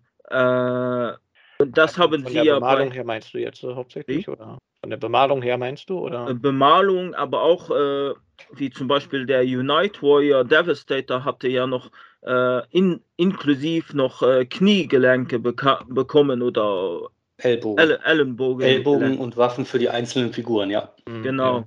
Und ähm, natürlich hatten sie dann zwar etwas teurer gekostet, aber ich, ich meine nur im, im Vergleich äh, bisschen, äh, wenn es in Japan gemacht wird, die haben, also ich glaube erstmal so, noch mehr Liebe an dem Detail oder sagen, okay, wir können es noch ein bisschen hochschrauben. Äh, Hasbro sagt, okay, wir haben ein Budget davon so viel, wir machen dann eine Figur eventuell für dieses Budget, das wir haben, aber schaue nicht noch, okay, wir können noch ein bisschen raufschrauben, vielleicht, ich weiß nicht. Ja, was ich sagen muss, äh, ich sag mal, ich gebe euch beiden ein bisschen recht. Also hm. man merkt, es ist so vom Engineering her, ist in den Figuren heute im Durchschnitt, sage ich jetzt mal, mehr drin. Es gibt immer natürlich Ausnahmefiguren, äh, aber im Durchschnitt würde ich sagen, ist es ein bisschen mehr drin. Also ein höherer Parts-Count, ein bisschen mehr Beweglichkeit. Wie gesagt, im Schnitt jetzt nicht auf irgendeine einzelne Figur bezogen. Ähm, das ist richtig. Was ich aber sagen muss, äh, was ich oft jetzt an neueren Figuren an mir selber merke, also ich rede jetzt nur von mir selber, mhm. ähm, und das geht so ein bisschen darauf zurück, so ich sag mal so ab dem, ja, ich sag mal so ab Revenge of the Fallen, so 2009, 2010, äh, wo, wo man halt stark diesen Bruch merkt. Alles, was davor ist, das waren Spielzeugfiguren. Da ging es darum, mit den Figuren zu spielen und Spaß zu haben. Und alles, was danach kommt, da hat sich so ein bisschen, ja, ich sag mal, so ein bisschen gegabelt. Du hast in jeder Transformers-Reihe zwar immer noch die, ich sag mal, die reinen Spielzeugfiguren, die aber mehr jetzt wirklich so, ja, teilweise schon so in die Fischerpreis-Dimension reinschlagen. Und du hast halt die, die Sammlerfiguren, und da muss ich auch sagen, ich finde es ich find's toll, was jetzt so momentan so an Legacy und so rauskommt an Charakteren, so skurrilen Charakteren, die wir ewig nicht gesehen haben. Ich finde auch das Engineering toll, aber auch was Raging gesagt hat, so diese Cybertron oder Animated-Figuren, ich weiß nicht, vielleicht liegt es nur an mir, aber da hat es mir einfach mehr Spaß irgendwie. Das ja, war, das, da war irgendwie mehr Spielspaß drin, weil man hat mit den Figuren halt mehr gemacht. Man, hat, man, hat, man konnte sie vielleicht nicht ganz so toll hinstellen und posieren fürs Foto, klar, aber mhm. irgendwie hat man mehr mitmachen. Vielleicht, ja, wie gesagt, ist vielleicht nur so ein Gefühl, aber so kommt es bei mir rüber. Ja, ja das ist, ja. Ich wollte auch nur sagen, ja, da ist schon was dran. Ich habe auch, wenn man sich die älteren Figuren so in der Hand mal in die Hand nimmt, man merkt schon, die sind irgendwie ein bisschen griffiger, die fühlen sich halt wirklich noch mehr wie ein Spielzeug an, was man so einem Kind in der Hand drücken kann, womit es halt auch ein bisschen spielen kann. Und bei heutigen Figuren, ja, gerade so Legacy und Studio Series hat man ja doch schon immer wieder Figuren, wo man denkt, oh, okay, das äh, würde ich jetzt nicht, vielleicht nicht unbedingt ein kleinen Kind in die Hand drücken. Da bricht da vielleicht doch eher mal irgendwo was ab. Ja, das war auch vielleicht da, was ich jetzt nicht äh, 100 ich kann meine, meine Hand nicht ins Feuer legen, aber wie ihr ja gesagt hattet, seit, äh, seit äh, Revenge of the Fallen ging es mehr in so gesplickte Runden. Ähm, ich weiß nur, dass äh, damals, ich glaube bis 2008, war ähm, noch der Bruder von, von also der Bruder von ähm, Steven Hassenfeld, also der Alan Hassenfeld, der CEO, CEO von Hasbro. Und äh, der hatte wahrscheinlich noch ein bisschen mehr die, kann man sagen, so die Oldschool äh, Philosophie, dass man nicht alle, dass man Spielzeug von Transformers sowohl für Kinder als auch Erwachsene äh, verkaufen soll. Und seit Brian Goldner, der ja verstorben ist, jetzt äh, seit, ich glaube, seit einem Jahr, glaube ich, oder ich weiß nicht äh, mehr, aber der hatte das mit diesen verschiedenen äh, Richtlinien äh, dann ans Leben gerufen, gerufen äh, dass eine, eine Etappe für Sammler sind und eine Etappe für Kinder.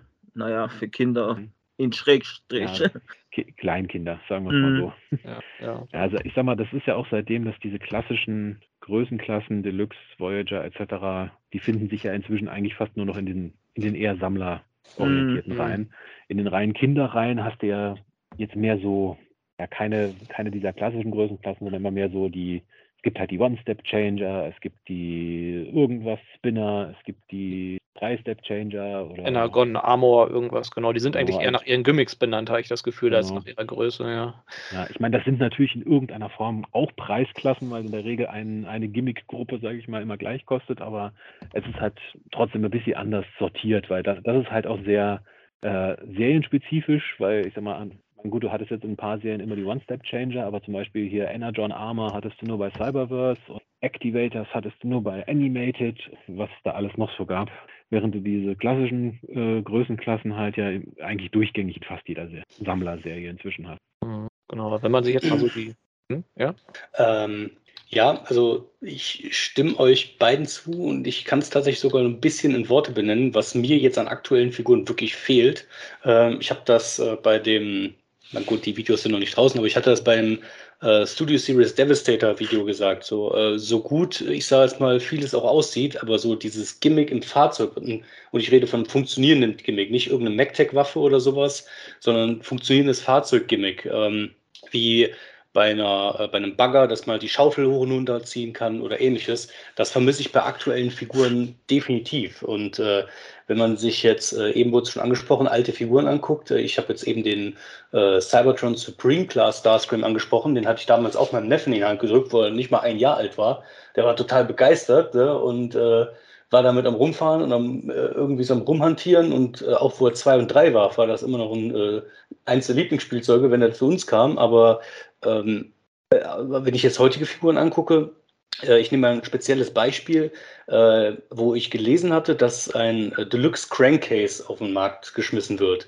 Habe ich mich tatsächlich gefreut, weil ich gedacht habe, okay, Crankcase ist eine Figur, da ist das Gimmick absolut notwendig dass äh, der quasi während dem Faden aus dem Fahrzeugmodus die dicken Kanonen von vorne nach hinten schießen kann. Mhm.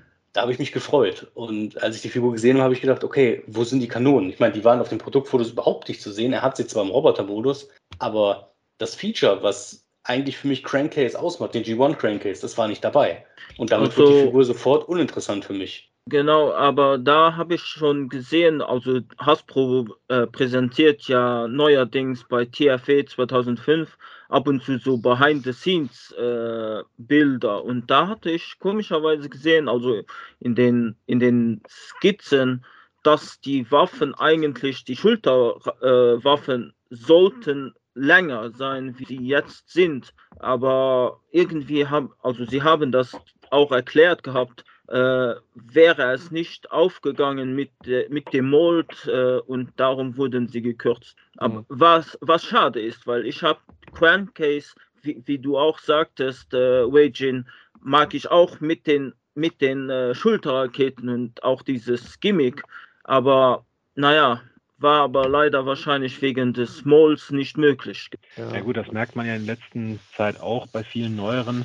Sie holen viele alte Charaktere zurück, aber sie vergessen oft halt die Gimmicks. Gerade wo wir jetzt hier so ein paar Cybertron-Figuren jetzt ja wieder bekommen haben, Override, Metroplex, mhm. keine Cyberkeys dabei.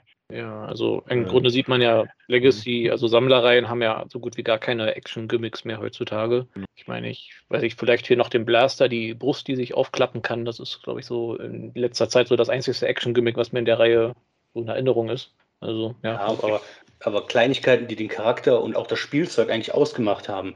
Gucke ich mir jetzt einen Armada Starscream an, ja, der Flügel, der sich zum Schwert verwandeln lässt, ja, wo ist er? Nicht da. Oder äh, bei, ähm, Point, also Legacy, Point Blank und Peacemaker. Also ich hätte den Target Master tatsächlich weggelassen, um dafür diesen äh, blauen zusätzlichen Spoiler, der ja auch geplant war in dem ähm, ursprünglichen Plan, dass der dabei ist und lieber den Target Master, der sowieso ganz ehrlich gesagt ziemlicher Schrott ist, äh, den weglassen und dafür diesen äh, zusätzlichen Spoiler halt dazu. Also wo ist das Mhm. Problem? Ja, oder man hätte den dann halt das als, dann nochmal ra extra rausgebracht oder sowas. Genau. Ja, äh, ich meine, das war bei Siege, bei den Battlemaster auch kein Problem. Die hatte man einzeln Mhm. verpackt und wenn es gut ist, der, der sie haben will, der holt sie sich. Genau. Also ich, also das ist auch wiederum meine, meine Interpretation, aber wie ich schon sagte, Aaron Archer, der hatte ja, der war ja eigentlich, äh, glaube ich, schon seit 1989 im Transformers äh, Designer Team dabei gewesen bis 2005 oder 8, glaube ich. Und danach äh, war er weggegangen, also von Hasbro. Und Animated, ja. Hm. Genau, mit Animated hatte er, war er, nachdem ging er dann weg. Hm. Und ich habe auch, ähm, äh, ich habe das, das Interview noch nicht gelesen. Ähm, ich habe dieses Magazin Toy Robot Magazine äh, mir die, die nicht alle, noch nicht alle äh, Magazine geholt, aber das eine, wo äh, Aaron Archer interviewt wurde, äh, habe ich mir geholt. Ich habe es zwar noch nicht gelesen, den Interview, aber der war mehr mit den Gimmicks dabei. Der hatte ja auch äh, Armada ähm, mit Takara, damals noch nur Takara, hatten, hatte er ja Hand in Hand ge gearbeitet, auch wie zum Beispiel was Panzer, Jeeps oder so Sachen war. Das war mehr auf sein Mist ge ge gewachsen. Die Gimmicks, glaube ich, war mehr auf, auf ihn gewachsen damals. Ähm, und äh, allgemein die Gimmicks war, waren, glaube ich, ein bisschen mehr mit ihm und Takara zusammengearbeitet gearbeitet worden und so. Äh, ja, gut, John Warden, äh, nachdem äh, kam, ja, da kam John Warden und äh, ehrlich gesagt, was ein bisschen schade ist, er ist erst bei seinem letzten Jahr von Hasbro, also von Transformers, äh, äh, wirklich gut, äh, kann man sagen, schon gut, hat gut angefangen mit Siege noch, aber gut, Combiner Wars und Titans Return und Power of the Prime waren jetzt nicht so seine stärkste Karriere gewesen. Erst mit Siege war wirklich noch sehr gut gew äh, ge geworden, äh, war gut geworden ähm, Ende seiner Karriere bei Transformers. Äh, man, ich, also ich schaue immer ein bisschen gut. Ich kann auch sein, weil ich äh, ähm, ähm, Kunst äh, in der Schule hatte, dass ich ein bisschen dieses äh, Designer auch ein bisschen nachschaue. Okay, äh, es waren all die Jahren waren andere Designer, ähm, die bei Transformers mitgearbeitet hatten. Äh, dieses Kunstdingsbums, dass man äh, äh, sagt, okay, der hatte vielleicht dann sich mehr durchgesetzt für Gimmicks. Der andere sagte nur noch, ja, okay, Amen und so für bei Takara Tomy gut zu stehen. Und wie gesagt, äh, ich, ich kann, ich, das sind so Interpretationen, die ich äh, auch noch dazu rechne, warum es heute nicht mehr so mit Gimmicks ist wie früher. Ja, ich denke, Gimmicks ist halt so ein Thema. Äh, ich, ich mag Gimmicks an Transformers, wenn sie zu der Figur und zu dem Charakter passen. Mhm. Ähm, was halt auf der anderen Seite nicht passieren darf, weil ich sag mal, wenn du gerade wenn du von Gimmicks redest, Combiner Wars war im Prinzip ein einziges Gimmick, die ganze Reihe. und äh, das ist wiederum dann zu viel des Guten gewesen, weil mhm. jeden Charakter, ob, ob, er nun ein Combiner war oder nicht, irgendwie in dieses Combiner-Gimmick mit reinzupressen, ja, hat zu einigen nicht so tollen Figuren geführt. Mhm. Ähm, ich meine, bei Titans Return, Titans Return, die Deluxe-Figuren fand ich fast durch die Bank alle super. Wobei ich bei den meisten gesagt habe, sie hätten jetzt keine Headmaster sein müssen. Mhm. Also klar, die, die, die äh, ursprünglich Headmaster waren, klar, aber jetzt, was weiß ich, ein Hot Rod oder ein, äh, ich weiß nicht, was es sonst noch alles gab, oder ein Galvatron oder so, die mhm. hätten jetzt nicht Headmaster sein müssen. Und ja. Äh, ja, aber man merkt natürlich schon, irgendwo merkt man, wer im Chef sitzt, klar. Also gerade so Unicron-Trilogie bis Animated, das war halt der Archer, dann der andere bis, bis einschließlich Siege, wobei, wie du gesagt hast, Siege war ja so ein bisschen, da ist er so ein bisschen schon ausgebrochen aus dem anderen.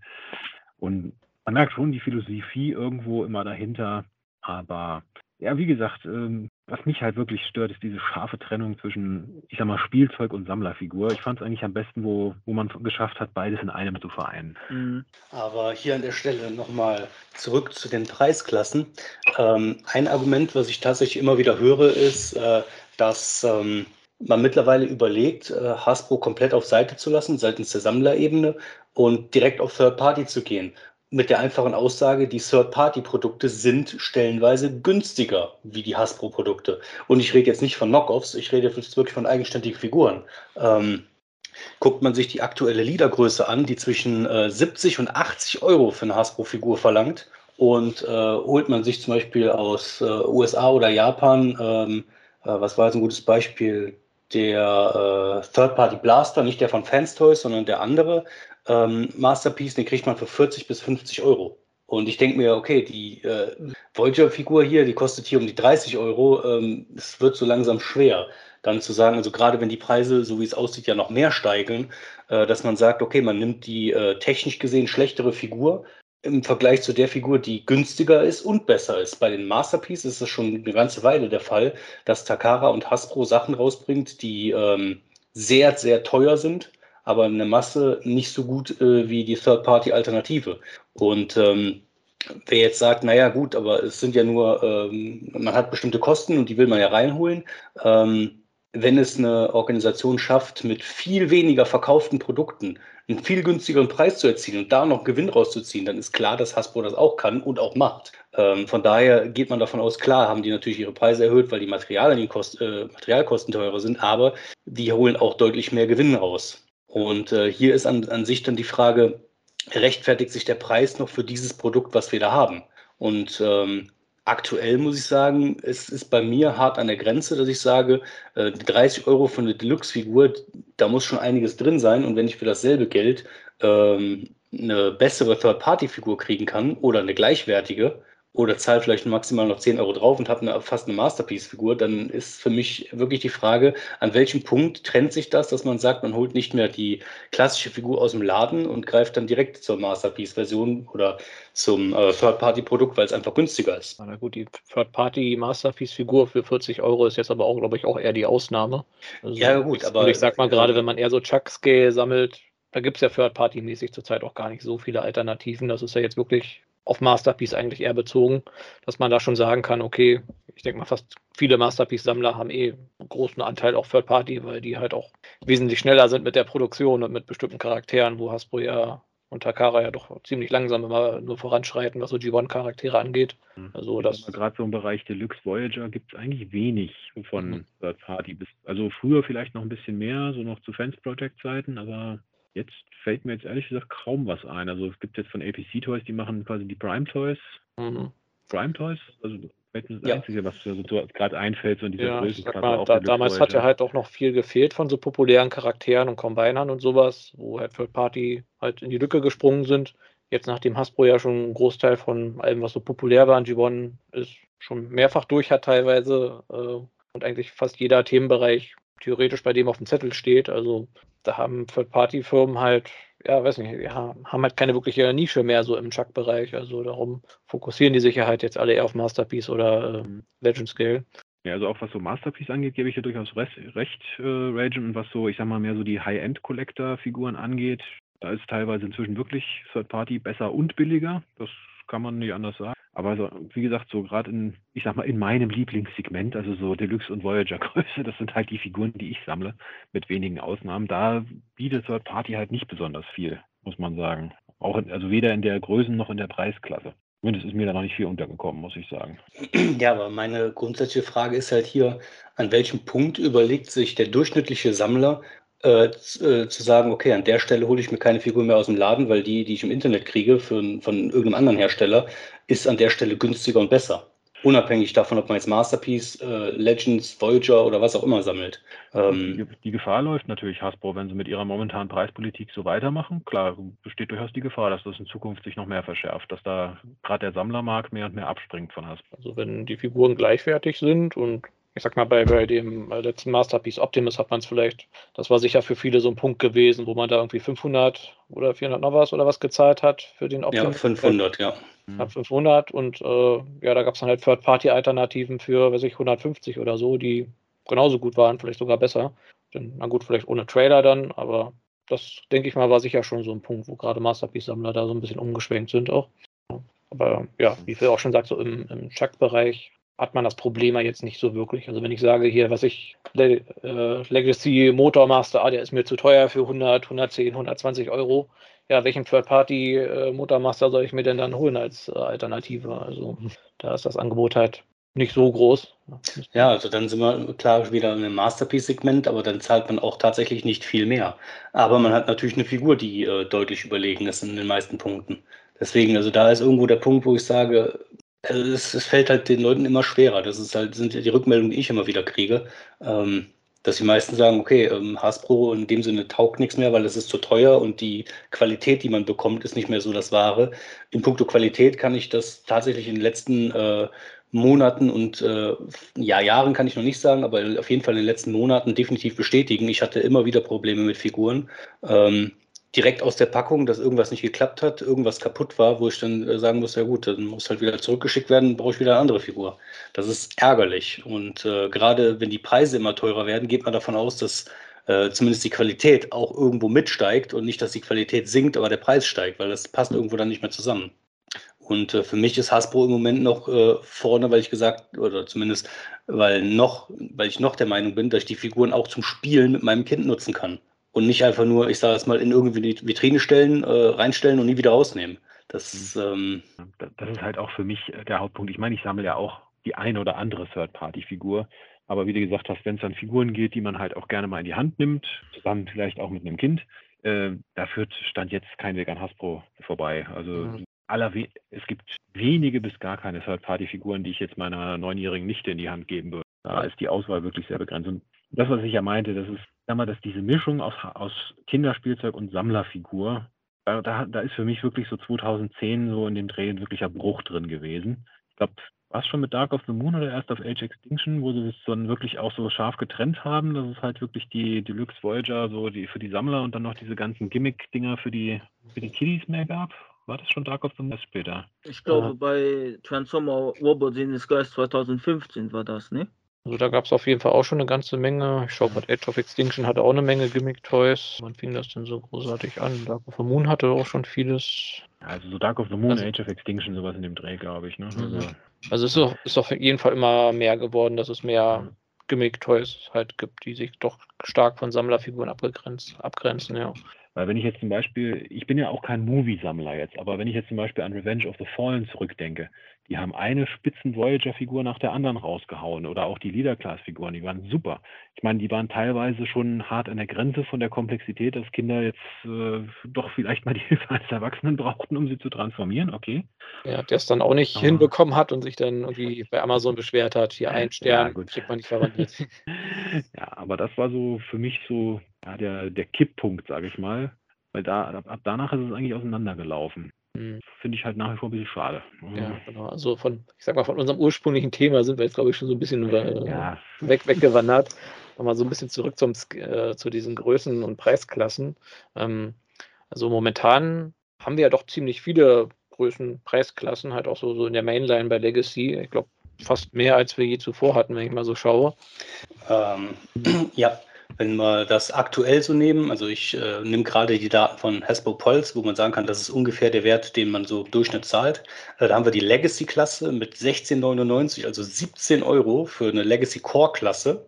Ähm, dann haben wir die Deluxe-Klassen, also die regulären Deluxe-Klassen für 29,99, also 30 Euro für eine Deluxe. Mhm. Äh, die Voyager-Klassen mit 37,99, also 38 Euro für eine Voyager-Klasse, was, wie wir, wie wir eben gesagt haben, bei knapp 40 Euro hatte man die Leader-Klasse ähm, zum Beispiel äh, von Cybertron bekommen. Und mit 69,99, also 70 Euro, ist der günstigste Leader, äh, der aktuell der Transmetal 2 Megatron hier gelistet. Ähm, und einige Liederklassen, zum Beispiel von der Studio Series, gehen sogar noch höher. Und je nachdem, bei welchem Verkäufer man ist, ist man über 80 Euro mhm. für eine Liederklasse. Und ähm, das ist schon verdammt happig. Genau. Das Ich ist meine, man wirklich muss happig. natürlich noch irgendwie dazu sagen, wenn man ein bisschen warten kann, die Augenoffenheit, kriegt man sich ja mal wieder eine Figur günstiger. Ich sag mal, bei Smiths ist der Megatron jetzt für 60 Euro drin zum Vorbestellen. Den Motormaster kriegt man gerade für ungefähr 80 bei Amazon. Das muss man immer noch so ein bisschen im Hinterkopf behalten, dass Klar, man aber- jetzt nochmal günstiger bekommt.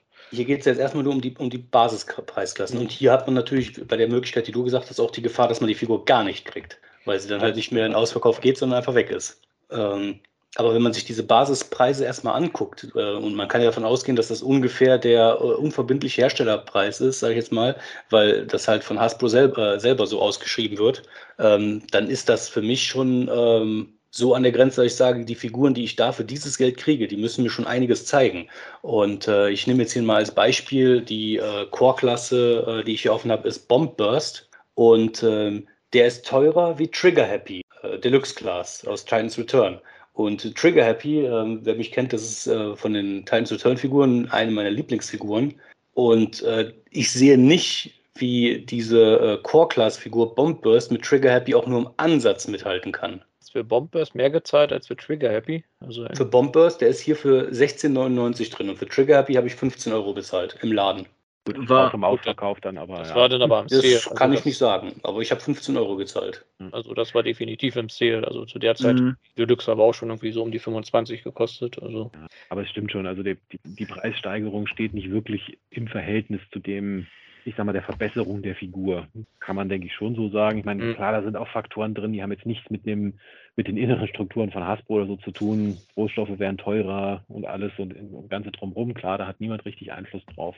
Aber Und äh, ja, und dann, was ich noch ein bisschen das Gefühl habe, weil, äh, wie schon gesagt, ähm, auch das, die Plastikqualität, muss ich ab und zu sagen, bei verschiedenen Figuren sind wirklich definitiv schlechter, aber da denke ich auch schon wieder, ja, danke äh, die Leute von Fridays for Future, weil äh, sie meckern dann mit dem Plastik, warum immer nur neues Plastik produzieren, warum nicht Plastik rezyklieren, um neue Figuren oder beispielsweise Spielzeug her herzustellen. Und Und na gut, ich glaube, dieses ähm, Plastikmüll und Plastik, was für Spielzeug verwendet wird, das sind schon nochmal zwei ganz unterschiedliche Materialien. Also äh, weil ich hatte nämlich ich glaube einen nicht, dass Artikel, Transformers aus alten Plastikflaschen äh, gemacht werden. Also also ich hatte zwar mal so einen Artikel gelesen, das war von Mattel, zwar ihre Produkte werden von, von recyceltem Plastik äh,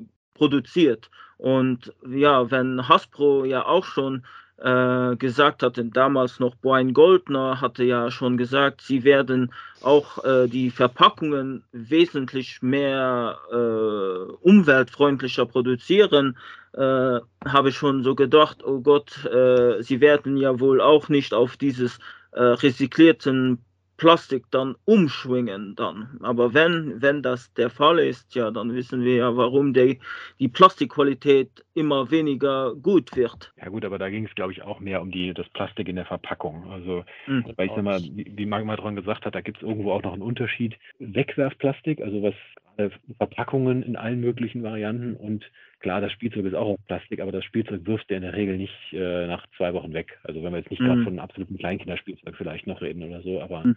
gerade die Sammlerfiguren, die, die behältst du ja theoretisch ewig, sage ich jetzt mal. Mhm. In der Praxis natürlich nicht, aber Ja. und ich denke, also ist mit Sicherheit auch irgendwo ein Faktor, aber ich denke, es ist nicht der Hm. ähm, wir sind jetzt wirklich ganz gut von unserem Thema abgekommen. Ja.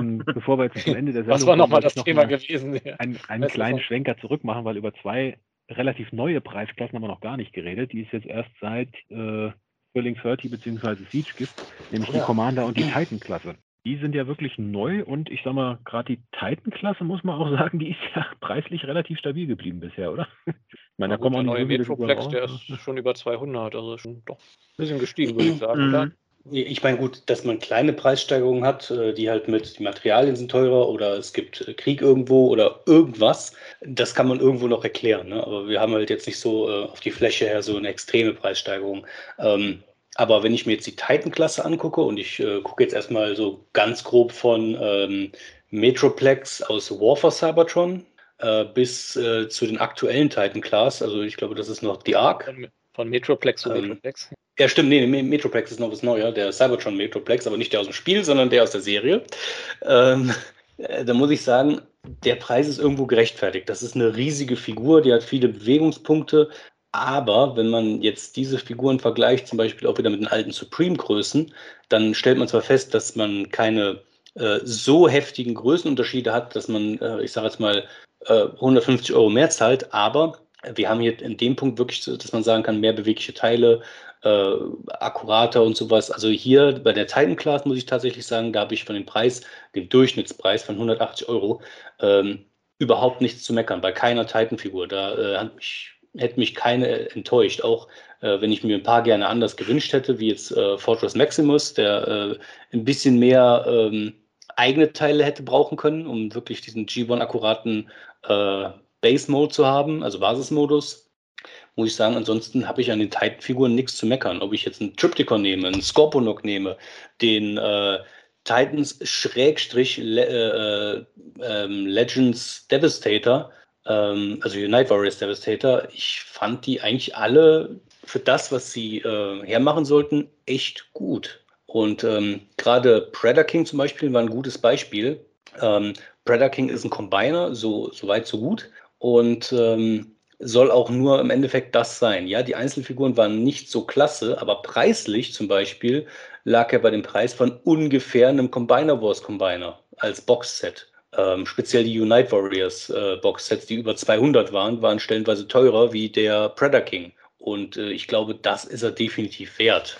Ähm, bei den Commander-Class-Figuren allerdings äh, denke ich, aus meiner Sicht, das war so ein bisschen, mal hat man eine richtig, richtig gute Figur, mal hat man eine, die so, hm, naja, ist und äh, dann wieder so ein Durchschnitt. Also in, alles in allem über den Daumen gepeilt, würde ich sagen, passt es aus meiner Sicht, ich sage es mal, die circa 80 bis 100 Euro auch ganz gut. Ähm, jetzt ist natürlich immer die Frage, was erwartet man von so einer Commander-Class? Ähm, ich zum Beispiel hätte mir bei äh, Rodimus erwartet, dass er sich mit seinem Trailer transformiert und zu Rodimus Prime wird und nicht, äh, dass der Trailer einfach nur so ein Gimmick dabei ist und wir haben einfach nur eine einzelne, etwas größere Hot Rod-Figur. Ähm, von daher, das ist so ein Punkt, wo ich gesagt habe, naja, ist nicht so das Wahre oder beim Jetfire zum Beispiel, was eine gute Figur war, aber ähm, einige Platten, wo man so viel Druck aufbringen musste, dass ich Angst hatte, die geht kaputt und ich hatte sie auch nur geliehen, äh, war jetzt nicht so ein Ding für mich. Aber wenn ich jetzt zum Beispiel dann Manasor, respektive Motormaster nehme oder Skylings, das waren Figuren, da war ich von begeistert. Also von daher, so im Durchschnitt äh, würde ich sagen, das ist für mich eine Preisklasse, die so, äh, wie sie angesetzt ist, tatsächlich passt. Würde ich auch so unterschreiben.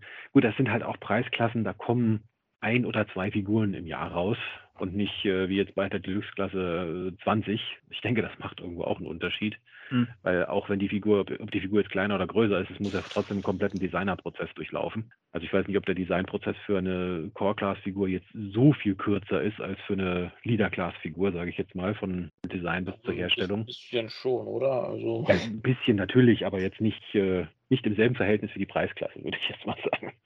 Vermutlich, ja. Also zu der Titan-Klasse würde ich nochmal sagen, gerade was so die Preise angeht, haben die eigentlich auch mal ziemlich extrem geschwankt. Also vom, was die kosten, wenn sie gerade neu rauskommen, zu, wenn sie mal im Sale sind. Also da geht ja echt von 250 bis, äh, also ich 90 Euro, ist ja da eigentlich fast schon die Preisspanne gewesen. Und sowas muss man halt auch mal so ein bisschen mit einkalkulieren, weil der neue Metroplex, momentan muss ich zugeben, ist der mir auch noch zu teuer mit irgendwie 200.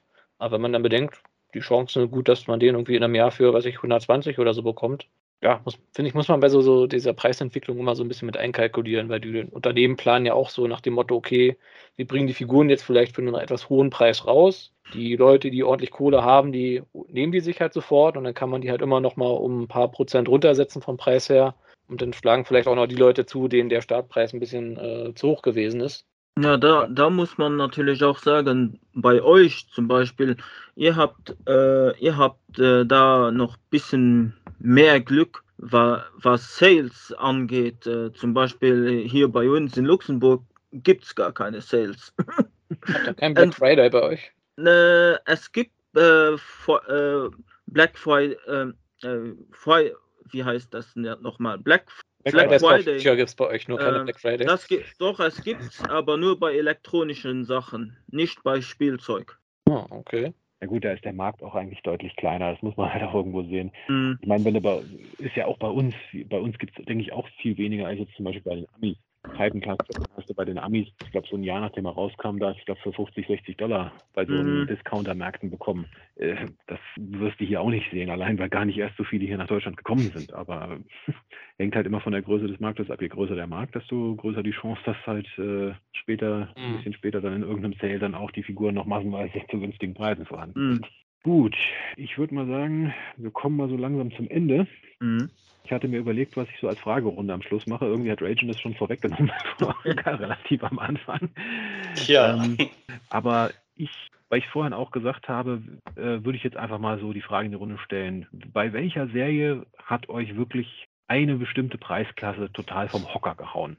Äh, um als Beispiel vorzugeben, ich habe vorhin schon kurz erwähnt, Revenge of the Fallen, weil äh, gerade die Voyager-Preisklasse, finde ich, ist oft so ein bisschen durchwachsen. Da sind teils sehr gute Figuren drin, teilweise aber auch sehr schlechte Figuren. Aber bei Revenge of the Fallen damals waren die Voyager-Figuren eigentlich durch die Bank, ich sag mal 95 Prozent, wirklich absolute Superfiguren aus meiner Sicht. Und äh, ich glaube, die einzige, die mir nicht gefallen hat, war der Voyager-Klasse Megatron damals. Aber die anderen fand ich alle spitze. Und ja, gibt es da bei euch auch was in der Richtung? Eine Serie, wo ihr sagt, okay, ja. Auf jeden Fall. Also ich meine, ich hatte eben schon gesagt, so vom generellen, wenn ich Preis-Leistung vergleiche, war es eher so Cybertron. Wenn ich jetzt aber nur eine bestimmte Größenklasse nehme aus einer bestimmten Reihe, dann ist es ganz klar Animated Deluxe. Ähm, Transformers Animated hat ja im Prinzip wenig, in Anführungsstrichen, Repaints gehabt ähm, oder Retools äh, im, Generellen. Und das, die Figuren, die waren so Banane von der, von der äh, Komplexität, in Anführungsstrichen, der Designs. Ähm, das fand ich einfach genial. Und die Deluxe-Klasse, die hat einfach so viel geboten, wo ich gesagt habe, okay, das, das geht doch eigentlich gar nicht. Ähm, sei es ein Prawl, sei es ein Sentinel Prime. Ähm, da waren einfach Figuren dabei, die habe ich einfach gefeiert. Und äh, gerade so Animated Rodimus, der hier ja leider nicht da ist, oder ähm, aktuell noch meine, ähm, in Anführungsstrichen G1 RC ist die Animated RC. Das sind einfach super geile Figuren gewesen. Alle komplett unterschiedlich, alle ungefähr für denselben Preispunkt. Ähm, ich fand da die äh, Deluxe-Klasse wirklich am besten. kann ich eigentlich auch unterschreiben. Ja. Magmatron, Jess? Also ich hatte gesagt, äh, auch Animated äh, fand ich äh, sehr gut, aber auch noch äh, die, äh, also ich mag auch die neueren Sachen jetzt, aber wenn man die Größe äh, und die damalige Komplexität auch äh, anschaut, waren auch noch die äh, Generations, also nicht Genu Generation, die ganz normalen Generations-Figuren waren auch nicht schlecht. So 2010, so die erste Generations-Reihe. Die bestand Genau. glaube ich, auch nur aus Deluxe-Figuren. Genau.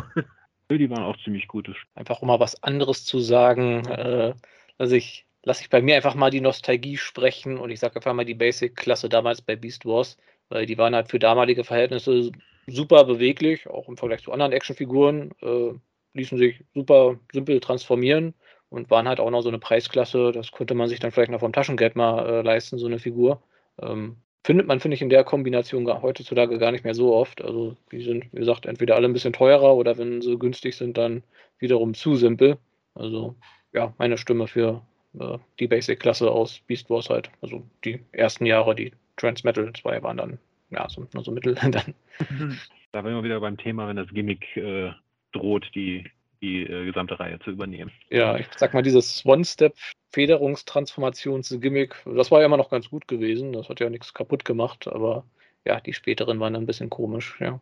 Gut, ne, gut, wir sind nicht so hundertprozentig beim Thema geblieben heute in der Sendung, aber macht, denke ich, auch nichts. War trotzdem, denke ich, eine ziemlich interessante Diskussion. Und ja, ich denke, dann sind wir so am Ende. Ich glaube, wir haben auch so ziemlich alle Preisklassen, so, also zumindest diese Standardpreisklassen mal angesprochen.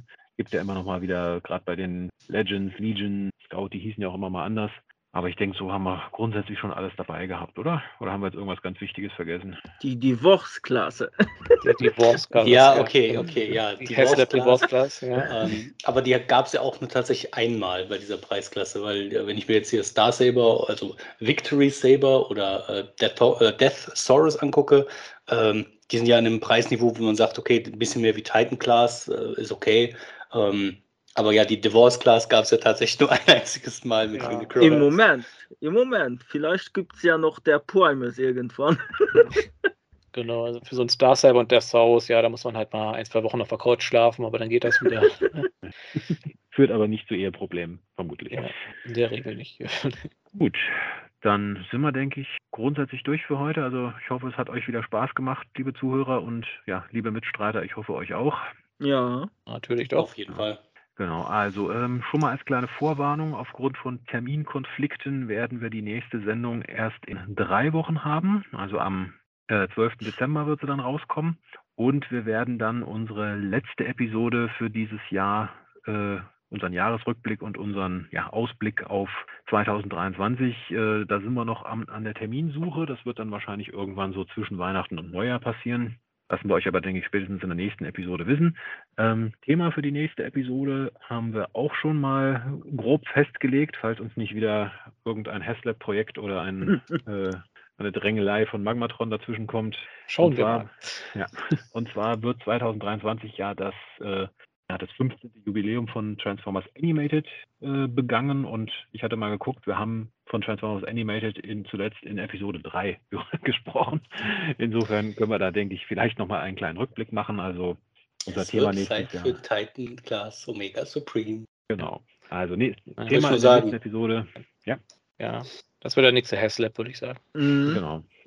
Deswegen, also unser nächstes Thema 15 Jahre Animated. Was würden wir gerne für das Jubiläum sehen? Woran erinnern wir uns am liebsten? Was fanden wir an der Serie toll? Was fanden wir nicht so toll? Und was wollen wir unbedingt in 2023 sehen mit dem Titel Animated? Das ist also unsere nächste Episode. Wir hoffen, ihr schaltet wieder ein. Falls ihr Lust habt mitzumachen, sagt Bescheid. Und ja, das wäre es soweit von mir. Möchte noch irgendjemand noch was einwerfen? Mm, Nee. Kau- Kauft euch einen Deathsaurus, beziehungsweise der, ja, genau. der braucht noch ein paar Leute. Helft uns, die letzten Tiers zu schaffen. Ja.